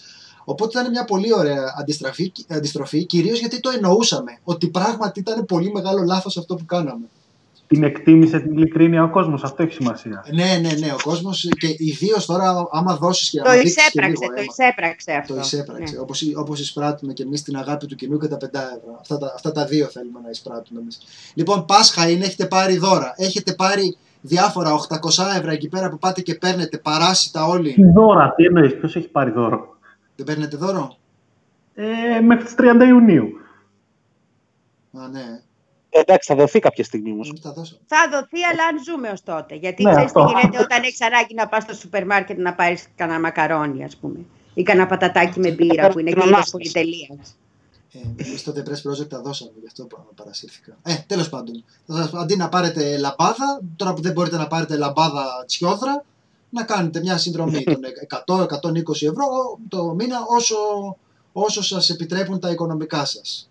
Δεν, είναι, δεν λέμε τώρα να ζοριστείτε. Αυτό, ένα ποσό που να, που να αντέχετε όλοι. Μέχρι 150 ευρώ το, το μήνα. Εσύ Νίκο, νομίζεις ότι μπορεί ο άνθρωπος να ζήσει με λιγότερο από 3.000 ευρώ το μήνα; Δεν καταλαβαίνω γιατί γελάει η Λαμπρινή. Όχι, ξέρω. προφανώς όχι είναι η απάντηση. Ναι. Και ευτυχώς δεν έχει χρειαστεί να, να συμβεί σε μένα αυτό. Εντάξει, έχεις και τρία σούπερ μάρκετ, μην το συζητάς. Ε, ναι, εντάξει, καταλαβαίνετε. Έχει Δεν και είμαστε τρία όλοι οι σούπερ ίδιοι στην ίδια τάξη, καταλαβαίνετε. Έχ- έχουμε και τις επιλογές να απολύουμε κόσμο χωρίς αποζημιώσεις. Το βρίσκουμε κάπου. Δεν μου λες Νίκο, εσύ που είπες ότι ήσουν στο κατηχητικό και αυτά, διατηρείς κάποιες αν, αναμνήσεις έτσι συναισθηματικές από το Πάσχα, ε, έχεις τέτοιες ε, αντιδράσεις απέναντι στις ε, ημέρες του Πάσχα ή σου είναι αδιάφορα όλα αυτά όλα ίδια; Εντάξει, στη- στην πραγματικότητα μου είναι αδιάφορα. Απλά επειδή τυχαίνει και η οικογένειά μου είναι αρκετά θρησκευόμενη, ε, έχω κόψει επαφές με την οικογένειά μου, κατάλαβε. Α, τόσο πολύ. Α, Όχι, εσύ- πλάκα, πλάκα. κάνω. Ε, ρε παιδί, δεν με αφήνει αδιάφορο. Εντάξει, προφανώς δεν νηστεύω, δεν ακολουθώ όλη αυτή τη διαδικασία. Έχω διαβάσει τη βίβλο, ωστόσο, Ναι. και ίσως αυτός είναι ένας, βασ- ένας από τους βασικούς λόγους που δεν πιστεύω. Τι εννοείς με αυτό; Αλλά ναι, μου- εννοώ ότι επειδή δεν μου άρεσαν τα thriller και τα splatter, λίγο με τρόμαξε η Παλαιά Διαθήκη, Παλαιά διαθήκη, ας είναι έξω, Ε, παιδί μου, τι Ε, ασχολείσαι. εντάξει. εσύ; Αυτά, Ναι. αυτά τα ερετικά δεν μπορώ. Τι γεννή. Όχι, ρε, τι εσύ, γεννή. θέλω να σου πω. Καλά, εγώ είμαι αιρετική στάνταρ, έτσι. Δεν το συζητάω. Η Εκκλησία θα πρέπει να με κάψει κάποια χρόνια πριν, διότι. Εντάξει. Πιστεύω ότι ο Χριστός ήταν αναρχικός. Πιστεύω ότι εκεί μπήκαν. Το λέει και ο Μπούχτσιν, το ξαναλέω έτσι. Πιστεύω ότι ένα μεγάλο κομμάτι όσων ήρθαν τότε είναι ενάντια σε κάθε είδους εξουσία. Βλέπε ουέ, ημίν, γραμματείς και φαρισαίοι κτλ. Αλλά η παλαιά διαθήκη είναι μια φρίκη. Έχεις δίκιο. Δεν τη διαβάζουμε. Και επίσης πιστεύω στην αποκατάσταση των πάντων. Να στα πω όλα. Εκεί με καίνε στην πυρά. Δεν υπάρχει περίπτωση. Ναι. Όχι, εγώ είχα περάσει μια περίεργη φάση στη ζωή μου που όταν διάβασα τη βίβλο, μετά στα καπάκια διάβασα και το Κοράνι. Ωραίος. Ε, εντάξει, Ε, ναι. Οπότε δεν διάβαζες τώρα με τη ματιά του πιστού, διάβαζες, έλεγες Όχι, για να όχι, δούμε όχι, τι σε λένε οι καμία θρησκείες, περίπτωση. ας πούμε. Ναι. Όπως είχα Αυτό- πάει εγώ στο Άγιο Όρος, ας πούμε. Ελπίζω, ελπίζω σιητική στάσεως να είσαι. Νίκο. Ε, δεν θυμάμαι, είναι αυτό το πράσινο που είχε δώρο το Δήμα. Τώρα τι να πω. πώς, πώς φαίνεται ο άνθρωπος άμα έχει μελετήσει θρησκεολογία. αυτό. Ε, αυτό ωστόσο που, που μου έχει μείνει από τότε είναι ότι θεωρώ, ρε παιδί μου, ότι το βασικό πρόβλημα το- των πιστών είναι ότι στην πραγματικότητα δεν ξέρουν τι είναι αυτό που πιστεύουν. Δηλαδή έχουν δημιουργήσει μια εικόνα για αυτό που πιστεύουν, που είναι η εικόνα που ήθελαν οι ίδιοι που τους έδωσε κάποιος άλλος. Δηλαδή, εγώ έχω αρκετούς φίλους που είναι πραγματικά πίστοι χριστιανοί. Αμφιβάλλω αν ένας στους 10 έχει διαβάσει τη βίβλο. Ε, Νίκο, Δεν εγώ- χρειάζεται. Εγώ νομίζω ότι το... Ξέρω πολλούς αναρχικούς που δεν έχουν διαβάσει Κροπότκιν. Ναι. Εγώ νομίζω Αλλά- ότι το ζήτημα είναι ότι σήμερα, Νίκο, δεν είναι... Ο, ο κόσμος ε, σκέφτεται αυτά σαν να είναι αυτά τα θέματα, σαν να είναι διανοητικά προβλήματα. Ε, σαν να είναι, ξέρεις, αποτελέσματα ατομικών φιλοσοφικών αναζητήσεων. Ενώ για τους ε, πιστούς στην παράδοσή μας, αυτά ήταν ζητήματα, όπως το λένε πολύ σωστά οι χριστιανοί, συμμετοχή στην, ε, στην εκκλησία, συμμετοχή στην ε, ενοριακή Στην εκκλησία. κοινότητα. Η Ε, σε λέξη εμάς εκκλησία τώρα προέρχεται αυτά- από τη δημοκρατία, το, την εκκλησία Ναι, του Δήμου, έτσι. Ναι, ναι, έτσι. ναι. Οπότε δεν ξέρω τώρα τι, Απ' την πώς άλλη θα όμως, δεν αντιλαμβάνονται μπορείς- δεν σήμερα μπορείς οι να άνθρωποι. μάχεσαι υπέρ αυτού του πράγματος ή να, να, να, να αντιπαρατίθεσαι και ε, ξέρω εγώ, να γίνεσαι επιθετικός προς ε, αιρετικούς, προς άθεους, προς αλλόθρησκους και να μην ξέρεις πραγματικά τι γράφει αυτό στο οποίο βασίζεται η θρησκεία σου. Ναι. Ε, Ναι, αλλά πρόσεξε κάτι. Ε, είναι όπως το έλεγα προχτές για την Κούβα, είναι και στη σημερινή εκπομπή. Έχεις δει μια ταινία που λέγεται Αβάνα, που, με τον Ρόμπερτ Ρέτφορντ. Κάποια στιγμή τον πλησιάζει ένας κουβανός επαναστάτης και συζητάνε και του λέει, κοίταξε να δεις, όταν ήρθε εδώ ο κομμουνισμός, εμείς τον κάναμε ε, ρουμπίτσα. Αυτή η μουσική είναι που είμαστε και έτσι τον αλλάξαμε. Λοιπόν, εμείς εδώ πέρα πήραμε κάτι που λεγόταν χριστιανισμός και το κάναμε τσάμικο, αντιστοίχως. Θέλω να πω, ε, ένας γάμος επιτρέπεται, όπως η Ρωμαιοκαθολική που είναι μια νομικίστικη άποψη, αλλά εμείς κάνουμε τέσσερις, κατάλαβες. Όλοι πρέπει να νηστεύουν, αλλά δεν πειράζει και τελευταία ώρα πήγαινε. Δεν είναι αλλίωση αυτό το πράγμα; Όχι. Γιατί είσαι προτεστάντη, αν το βλέπεις αναλύωση. Είσαι άνθρωπος του νομικού πολιτισμού. Οπότε χάνεις τον όντως πολιτισμό. Δαφνούλα, εσύ μην ακούς. Λοιπόν. Είναι δικηγόρος. Ωραία, ξέρεις τι, το, το ζήτημα είναι απλώς ότι εγώ δεν είμαι πολύ σίγουρος με το τι εννοούν οι άνθρωποι. Κοίτα να δεις τι προέκυψε που εγώ το βρήκα πάρα πολύ ενδιαφέρον. Ηρωνευόμασταν όλοι τη φάση με το κουταλάκι, ότι πάτε και γλύφετε κουταλάκια. Και υπήρξαν, υπήρξαν χριστιανοί οι οποίοι αντέδρασαν λέγοντας «Μα συγχωρείτε, αλλά εμείς δεν μπορούμε να είμαστε χριστιανοί χωρίς πίστη στο θαύμα». Και γράφει ο Ηλίας ο Παπαγιαννόπουλος πολύ σωστά. Καλά ρε παιδιά, όταν λέμε πίστη στο θαύμα εννοούμε θαύμα με ραντεβού, θαύμα που συμβαίνει κάθε Κυριακή, θαύμα που συμβαίνει όποτε έρχεται το Άγιο Φως ας πούμε και λέμε τώρα ότι δεν υπάρχει αναπτήρας ε, πικ. Αλλά το ζήτημα που προέκυψε με αυτή την ιστορία ήταν κατά πόσο οι άνθρωποι σήμερα είναι διατεθειμένοι να συζητήσουν ένα πρόβλημα δημόσιας υγείας με όρους θεολογικούς. Και εμένα γι' αυτό με ενδιέφερε πάρα πολύ και έχουμε κείμενα στο ΖΙΝ, θα ξαναέχουμε κείμενα στο ΖΙΝ για αυτό το, για αυτό το θέμα. Γιατί προσπαθώ να καταλάβω τι εννοεί κάποιος που λέει ότι είναι χριστιανός. Επειδή προφανώς δεν εννοούν όλοι το ίδιο πράγμα.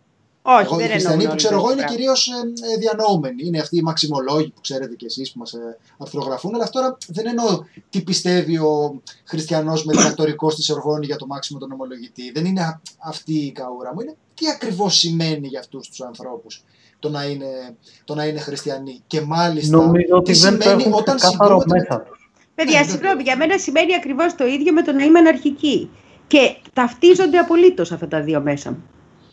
Λοιπόν, Έχουν τις ίδιες αρχές και τις ίδιες αξίες. θα κάνουμε Είναι πράγματα εδώ, τα- Λαμπρινή, Όπως τα κατανοώ εγώ, έτσι. Λαμπρινή, ε, Ναι. θα κλείσουμε εδώ πέρα για να χαιρετήσουμε τον, τους ε, φίλους που μας ακούνε από τους περιφερειακούς ραδιοσταθμούς και μπορούμε να συνεχίσουμε για λίγο ακόμα Ναι, την ναι, κουβέντα ναι, αν ναι. θέλετε. Ναι, ναι, ναι. Εντάξει, οπότε κλείνουμε. Γεια σας.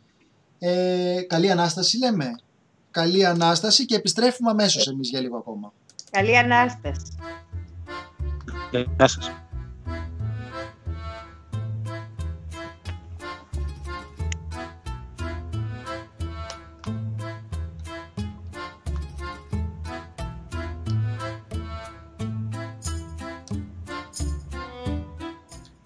Επιστρέψαμε κιόλας. Τόσο λίγο ήτανε, απλώς για να μπορούν να κλείσουν χωρίς να μας κλείσουν βάρβαρα, γιατί ε, Όπω λαμβάνουν κι θα αυτοί... έγραφαν και, και στην κυβέρνηση σε αυτά τα κεκ.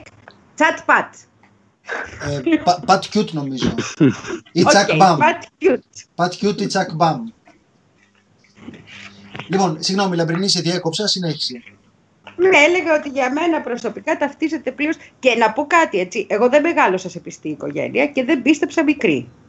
Η εμπειρία μου ε, στο podcast που έχω ανεβάσει τον πόνου σήμερα αναφέρεται σε έναν βαθμό. Ήταν μέσα από συγκεκριμένους ανθρώπους και ήταν ενώ ήμουνα μεγάλη.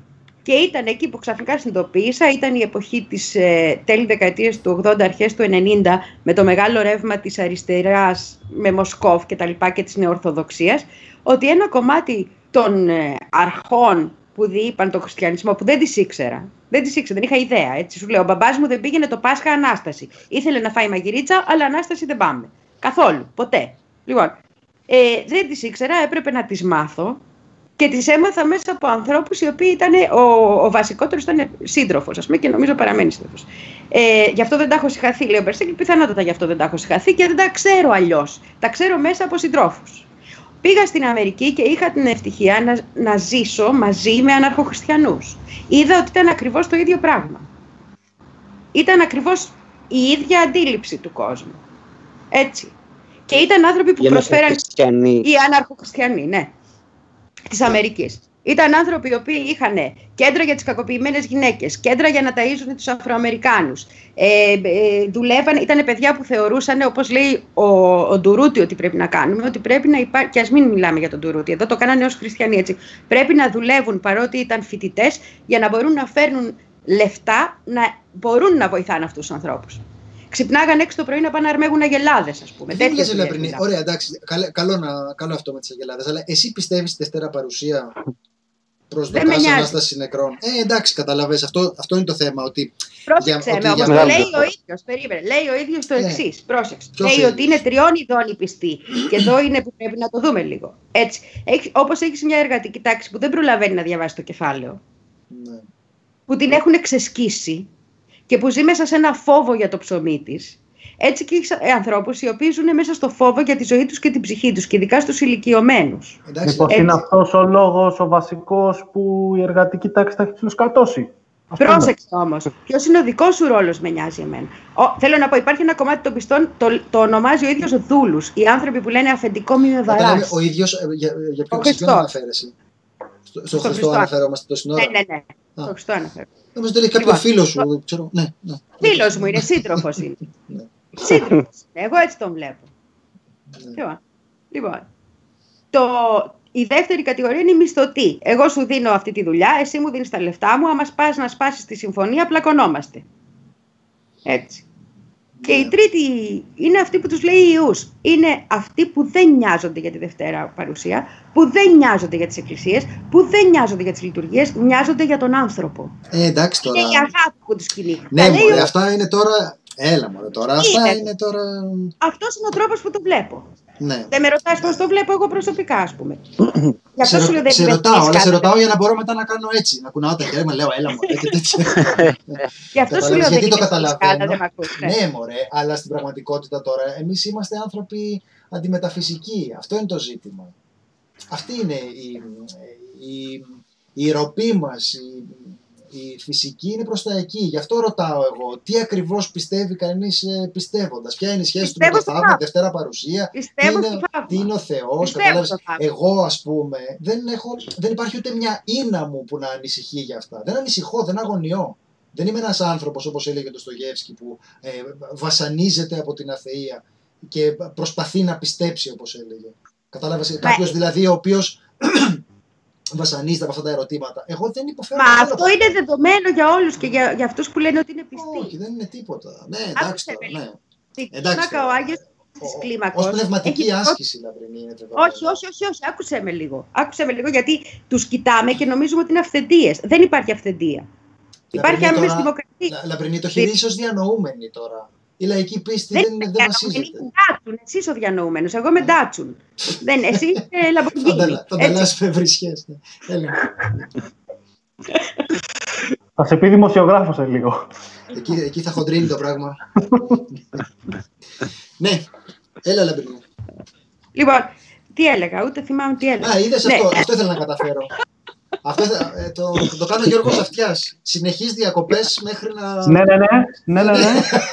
ναι, Ένα ναι. μόνο μικρό πείτε, στο ναι, φίλο ναι, που λέει, ναι. είπε στο chat και το σέβομαι αυτό, γιατί το πίστευα και εγώ για πολλά χρόνια, ότι οι θρησκείες ευθύνονται για εγκλήματα κτλ. Οι εξουσίες ευθύνονται για εγκλήματα. Αν είναι θρησκευτικές εξουσίες, οι θρησκευτικές εξουσίες ευθύνονται για εγκλήματα.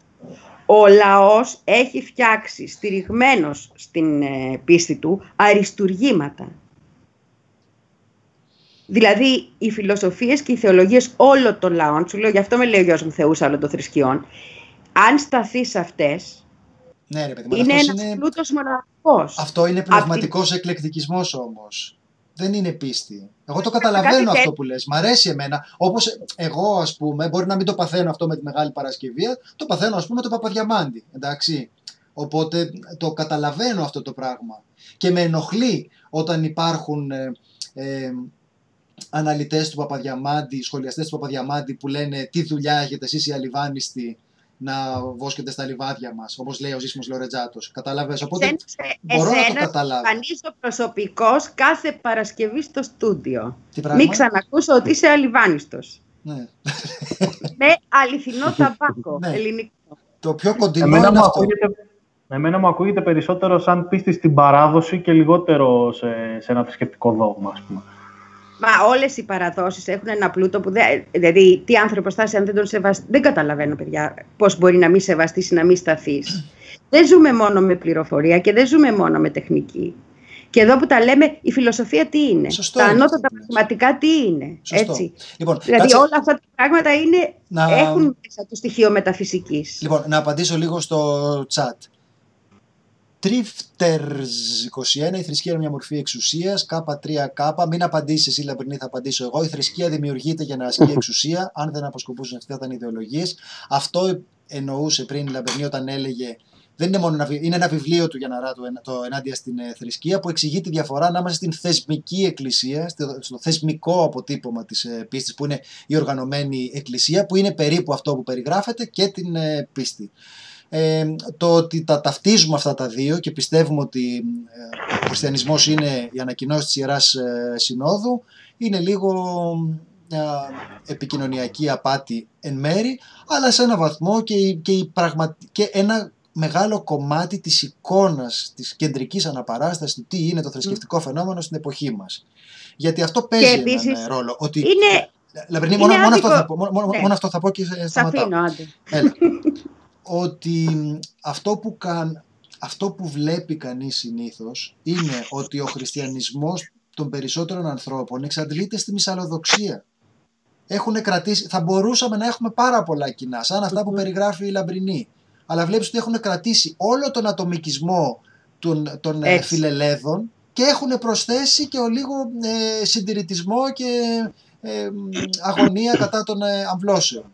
Οπότε στην πραγματικότητα δεν- με αυτόν τον κόσμο δεν υπάρχει κανένα πεδίο επικοινωνίας. Και επίσης Συγγνώμη, η τώρα αριστερά έχει την, ε, την ε, αλαζονία της πρωτοπορίας σε ένα μεγάλο ποσοστό. Δηλαδή τώρα θα θεωρήσω εγώ τον Τολστόη μαλάκα, μιλάω ελεύθερα έτσι. Και δεν θα θεωρήσω, θα, επειδή είμαι αριστερή ας πούμε. Έλεος ρε παιδιά. Υπάρχουν άνθρωποι, υπάρχουν τεράστιες μορφές που μας οδήγησαν πολύ μπροστά οι οποίοι ήταν πιστοί άνθρωποι και στους επιστήμονες και παντού. Θα τους θεωρήσω εγώ αυτούς δευτεράντζα μαλάκες ανίκανους να καταλάβουν. Σωστά, Όχι. συμφωνώ μαζί σου. Έτσι. Απολύτως. Ένα. συμφωνώ μαζί σου. Δεύτερο, και θα το πω, ο- ε, όταν είχα πάει στο Ιράν, το έχω γράψει κιόλας στο press, αλλά δεν μας διαβάζουν όλοι, ε, μα εκεί μας ακούνε μόνο, ε, μπήκα, αγόρασα τσαντόρ, πήρα να έχω το δικό μου τσαντόρ. Και ο λόγος ήταν γιατί όταν μπαίνω στα ιερά τους, θα μπω όπως πρέπει να μπει στα ιερά τους. Σέβομαι την πίστη τους, έτσι. Αυτό, το ότι πήγα μία δυτική φορώντας τσαντόρ, με οδήγησε σε ιερά στα οποία μπαίνουν μόνο οι ανώτεροι, ας το πούμε έτσι, των κληρικών. Γιατί σεβάστηκαν το ότι τους σεβάστηκα και μου ανοίξαν όλες τις πόρτες. Οι άνθρωποι όταν τους ακουμπάς με αγάπη και με έμπαθη που λέτε κι εσείς οι αγκλωμαθείς, ανοίγουν όλες τις πόρτες. Οι θρησκείες μπορούν να γίνουν τέτοιο όργανο. Δεν μπορούμε να, αρνούμαστε, να αρνούμαστε στους ανθρώπους το δικαίωμα της πίστης τους και δεν μπορούμε να αποφασίζουμε ότι εμείς είμαστε γενική γαμά. Μάλιστα. Τα είπα. Όμως, να μου επιτρέψεις να σου πω κάτι σε αυτό. Έγραψε ένα κείμενο. Ο κουμπά... Με ρώτησες για τον ε, Γιαναρά. Εμένα με έχει παντρέψει ο γιος του. Στον πολιτικό μου γάμο ως μάρτυρας, αλλά κουμπάρομαι. Ε, έτσι ε, φωνάζουμε ένας τον, ε, τον άλλον. Έγραψε λοιπόν ένα κείμενο τώρα με αυτά που γίνονται με την Εκκλησία που έλεγε ότι αυτό είναι ρατσισμός εναντίον της Εκκλησίας. Το δημοσιεύσαμε γιατί με ενδιαφέρει πάρα πολύ να μην συμμετέχουμε στο γενικό bullying εναντίον της ε, πιστής και τουλάχιστον να- σε εμάς αυτή η κουβέντα να γίνει πιο πολιτισμένα και το θεωρώ πολύ σημαντικό αυτό. Θέλω να γίνει πολιτισμένα αυτή η κουβέντα. Αλλά θέλω να πω ότι στην Να πραγματικότητα το αποφεύγω τις bullying είναι κακές λέξεις, κυρίως να τις ανάποδο. αποφεύγω. Όχι, μωρέ, όχι, όχι, όχι. Το bullying είναι κυρίως ανάποδο. Αυτό θέλω να πω. Ότι δεν έχει νιώσει ποτέ. Ε, εγώ, ας πούμε, έχω νιώσει σε αρκετές στιγμές της ζωής μου να μου ασκούνται πιέσεις για το τι κάνω και τι δεν κάνω. Κατάλαβες. Εγώ, εγώ θέλω Να να, με προσθέσω ρωτάνε. το Έλα, εξής. Νίκο. Θέλω να προσθέσω το εξής. Αυτό που περιγράφει η Λαμπρινή, που σε πολύ μεγάλο βαθμό νομίζω συμφωνούμε όλοι, ε, δυστυχώς είναι μια πολύ ισχνή μειοψηφία σε αυτό το πράγμα που βλέπουμε γύρω μας. Οπότε είναι πολύ λογικό να, να, να δημιουργείται ας πούμε, μια απέχθεια για την πλειοψηφία από εμάς ας πούμε, που δεν πιστεύουμε ή που είμαστε κόντρα σε αυτό το πράγμα. Δηλαδή, το, το ακούω υπέροχα όλα αυτά που περιγράφεις, αλλά δεν είναι αυτό που βλέπω γύρω μου. Δεν είναι αυτό που θα συζητήσω με τη μητέρα μου, ας πούμε, ή με τον παππού μου. Ούτε στην ε, αριστερά είναι αυτό που κατάλαβες τι θέλω. Είμαστε άνθρωποι. Είναι η ανθρώπινη κατάσταση αυτή. Δεν είναι, δηλαδή, το να πάρεις ένα οποιοδήποτε σύστημα και να το ξεχωρίσεις από όλα τα άλλα και να θεωρήσεις ότι σε αυτό θα πρέπει να υπάρχει η ιδανική ανθρώπινη κατάσταση. Ενώ στα άλλα μπορεί να υπάρχουν όλα τα άλλα. Είναι λίγο έτσι, δεν είναι; Αντίστοιχα Ε, όμως... Λαμπρινή, συγγνώμη. υπάρχει- Ναι, Ξέρεις Αυτό ότι... Ε, ναι. Ε, αυτό που λέει ο Νίκος ότι δεν βλέπει αυτό γύρω του πέθραυσου είναι το ιδανικό. Να είναι ο κάθε άνθρωπος έτσι και να καταλαβαίνει και τις ελευθερίες του άλλου κλπ. Ε, αν καταλαβαίνω καλά αυτό που θέλει να πει ο Νίκος, είναι ότι η πλειοψηφία των ανθρώπων που ξέρουμε εμείς, που πηγαίνουν στις εκκλησίες κλπ., έχει ένα μίσος προς την απέναντι πλευρά. Αυτό που λέγει ο Κωνσταντίνος για, για bullying στην απέναντι πλευρά. Δεν νομίζω ότι υπάρχει άνθρωπος που μισεί την πίστη, που λέει ότι μισώ την πίστη. Την εκκλησία και τους φανατικούς. Είναι αλήθεια εγώ. ότι μπορεί Ό,τι εξουσία θες να τη μισήσουμε μαζί. Αλλά πρόσεξε να δεις. Στέκομαι στο ότι η Εκκλησία λέει ότι έχει το αλάθητο, αλλά δεν στέκομαι στο ότι το κουκουέ λέει το αλάθητο, ας πούμε, ενώ είμαι μαρξιστής, λενινιστής. Λέω ένα παράδειγμα. Και θα πω και κάτι ακόμα. Ωραία, στην πηχτή είναι αυτό. Δεν ξέρω Χρωστάμε. αν το κατάλαβες. Πηχτή ήταν αυτό. Τέλος πάντων, Δεν θέλω Λοιπόν. να, δεν θέλω να ρίχνω λάδι στη φωτιά, αλλά ήταν πηχτή. Ναι, αυτό. ναι. Και θέλω να πω και κάτι. Ε, Ε, κατάλαβα. η εκπομπή του προηγούμενου Σαββάτου είναι για το Φεγεράπη. Έτσι, η αναρχική ε, επιστημολογία γεννιέται όταν αυτός ο άνθρωπος, ένας δυτικός επιστήμονας, έρχεται σε επαφή με τους Ινδιάνους, με τον ανιμισμό, παιδιά. Συνειδητοποιεί ότι είναι ένας απεικιοκράτης στη λογική του την επιστημονική και γεννιέται η αναρχική επιστημολογία εκεί που συναντάει αυτό που τώρα συζητάμε. Τη μεταφυσική, στην απόλυτη μορφή της. Δηλαδή αυτά, πώς να το πω, αν τα δεις καταλαβαίνεις ότι αυτός ο αναρχικός λειτουργήσε σωστά. Η επαναστατική στιγμή είναι και η στιγμή που γεννιέται η νέα επιστήμη είναι η στιγμή που μπορεί να αγκαλιάσει μια παράδοση που του είναι απολύτως ξένη και να αρνηθεί το ρόλο του ως εξουσία. Σωστά Αυτά- είναι αυτά, Λαμπρινή, αλλά Θεός δεν υπάρχει. Αυτό είναι το πρόβλημα. Κατάλαβες τα υπόλοιπα. Κοίταξε, υπάρχει δεν υπάρχει. Την κλείνει. Η ομορφιά είναι ομορφιά. Και κόβω- Και κόβω Η και τον ομορφιά ήχο. θα Και σας κόβω και πω. τον ήχο. σε αυτό. Ε, υπάρχει δεν υπάρχει, σου λέω. Η ομορφιά είναι ομορφιά και η ομορφιά θα σώσει τον κόσμο. Θες την ομορφιά να τη βλέπεις και με έναν τέτοιον αέρα, δες την. Θες να μην τη βλέπει, αλλά να τη βλέπεις. Να... υ- Με συγχωρείτε γιατί χτυπάνε διάφορα εδώ, είμαστε στο κέντρο. Ε, ναι, είμαστε στο κέντρο. Ε, αλλά Πάρε μια όλα βίλα σε αυτά ένα τα προάστιο να μπορούμε να πράγματα- συνεννοηθούμε να κάνουμε ραδιόφωνο. Δεν μπορώ, στα βόρεια δεν με θέλουν. Πήγα μια φορά με το κονσερβοκούτι, χτύπαγα την πόρτα και τους έλεγα Γεια σας. Και μόλις βλέπανε το κονσερβοκούτι στο χέρι μου, κλείναν την πόρτα στα μούτρα. Δεν κατάλαβα Να. ποτέ γιατί. Αυτά κάνετε και διαιρείτε τον κόσμο. Ε, να, είδες. Λοιπόν, έχει, έχει Αν μπει- διαιρούσατε ψάρια, όμως θα κάνατε επιτυχία. Λοιπόν, έχει μπει ο Μινάς, έχει μπει η Νάντια, σωστά; Καλώς. Ο Ρέστης είναι ήδη εδώ. Ο Αλέξανδρος μας ακούει; Γεια σας, γεια σας. Ναι, φυσικά. Α, νάτος και ο Αλέξανδρος. Χαίρετε. Λοιπόν, έχουμε κανονίσει, παιδιά, έχουμε κάνει πάρα πολλές πρόβες. Νίκος, το φυλάγαμε για έκπληξη αυτό. Είπαμε να μιλήσουμε για τα σούπερ μάρκετ και κατέληξε μια θεολογική συζήτηση. Αλλά όταν βγαίνει Ευτυχώ έχω φορέσει τα καλά μου. Είναι καλά μου. όταν βγαίνεις να μιλήσεις στο ραδιόφωνο Μεγάλη Παρασκευή, αυτά θα, αυτά θα πάθεις. Νίκο, άλλη φορά. λοιπόν, έχουμε κάνει πάρα πολλές πρόβες. Θα ψάλουμε όλοι μαζί. Ποιο είναι Όχι. το... Ποιο ήταν την άλλη φορά που πήγαμε να πούμε το... Ε, να ζήσεις στα νουλη και χρόνια πολλά. Και δεν μπορούσαμε να συγχρονιστούμε με μεγάλη τίποτα. επιτυχία. Ωραία, φίλε, ήτανε. Αυτό ήταν για να βγεις σε δισκάκι. Όλο και κάποιος θα μας λυπόταν. Λοιπόν, μαζευτήκαμε όλοι για να σας αποχαιρετήσουμε, γιατί θα κάνετε κάποιες μέρες να μας ε, ξαναακούσετε. Οπότε, όχι εμένα, όχι εμένα. Λαμπρινή, Τεμπελχανία πώς θα όλα μιλάς αυτά. συνεχώς για το... Τι είναι αυτό το πράγμα, ρε! Τι είναι αυτό το πράγμα! Εγώ ετοιμάζω 6 ώρες εκπομπή αύριο. Λαμπρινή, Ω. υπάρχουν άλλοι άνθρωποι κανονικοί που δεν ετοιμάζουν έτσι 6 ώρες εκπομπή που θα σταματήσουν για λίγες μέρες. Άφησέ μας. Λοιπόν, Να σταμα- Εγώ γιορτάζω και θέλω να γιορτάσω με τον ακροατή μου και την ακροατριά μου. Μάλιστα. Αύριο έχει 6 ώρες εκπομπή. Αρχίζουμε 9 Να το θες να βράδυ δουλέψεις και να μην σε τελειώνουμε αφήνουν. τρεις το Είναι αυτό το πράγμα. Η Λαμπρινή έχει αυτό το πρόβλημα.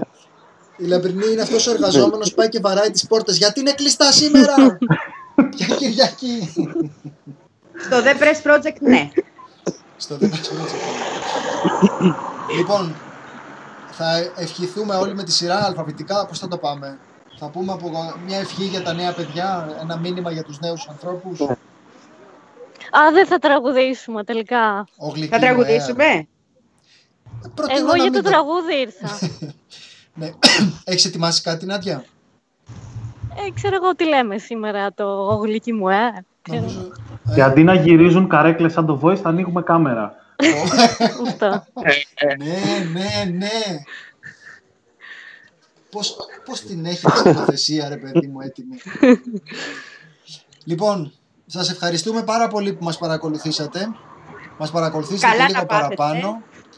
Σας κάναμε 18 λεπτά δώρο από τον προσωπικό μας χρόνο, δηλαδή θυσιάζουμε τώρα από τη ζωή μας, από τη διασκέδασή μας, από... που ποιος ξέρει τι θα κάναμε αυτή την ώρα. Δεν μπορώ να Εγώ φανταστώ. τους αγαπάω και δεν Ταρατίνο. θυσιάζω τίποτα. Άλλο εσύ ρε Λαμπρινή. Αυτό... Τι είναι αυτό το πράγμα. Θα πληρώσει υπερορίες, Τι Κωνσταντίνε. είναι αυτό το πράγμα. Όχι βέβαια, γι' αυτό, να- για, α, γι' αυτό γίνονται αυτά λες ε.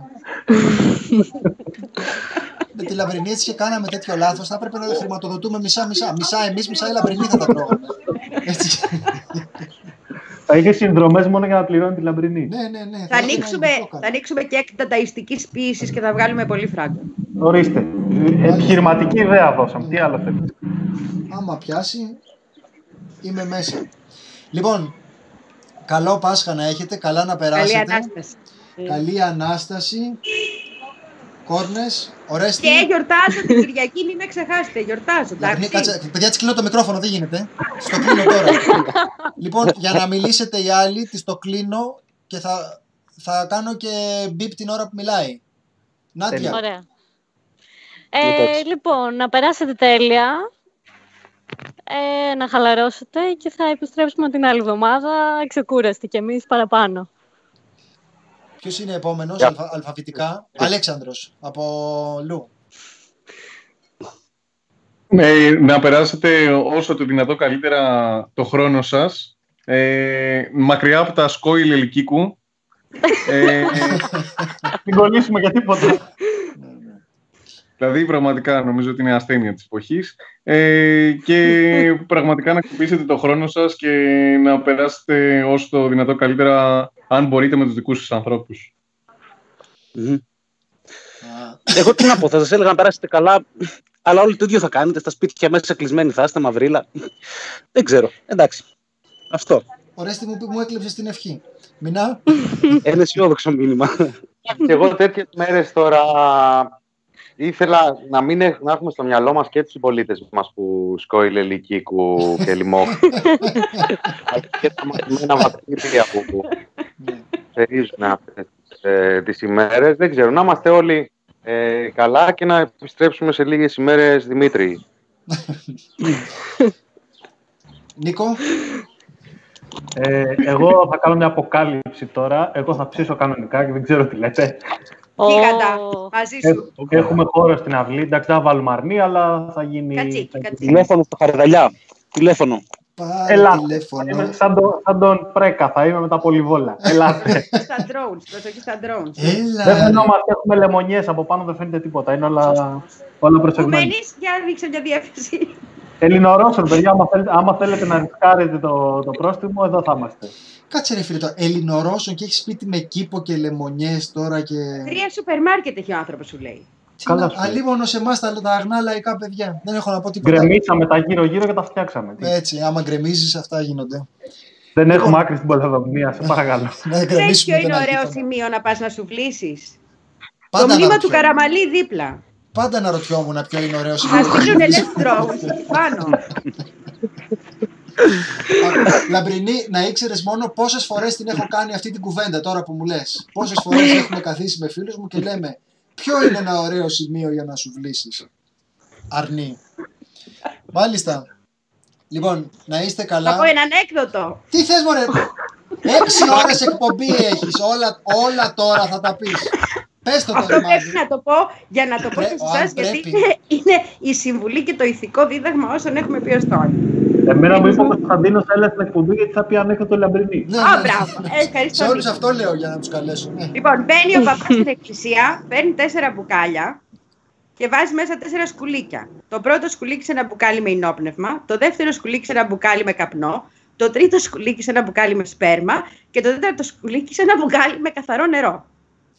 Στο τέλος του κηρύγματος δείχνει ότι έχουν πεθάνει όλα. Και το σκουλήκι μες στο αλκοόλ, και το σκουλήκι μες στον καπνό, και το σκουλήκι μες στο σπέρμα, και το σκουλήκι μες στο νερό. Και ρωτάει, ξέρετε ποιο είναι το ηθικό δίδαγμα; Και του απαντάει η γραία. Όσοι πίνουμε, καπνίζουμε και πηδιόμαστε, δεν θα πιάσουμε ποτέ σκουλίκια. Ας κλείσουμε με αυτό το χριστιανικό μήνυμα. Μα ποιος μαλάκας το γέμισε.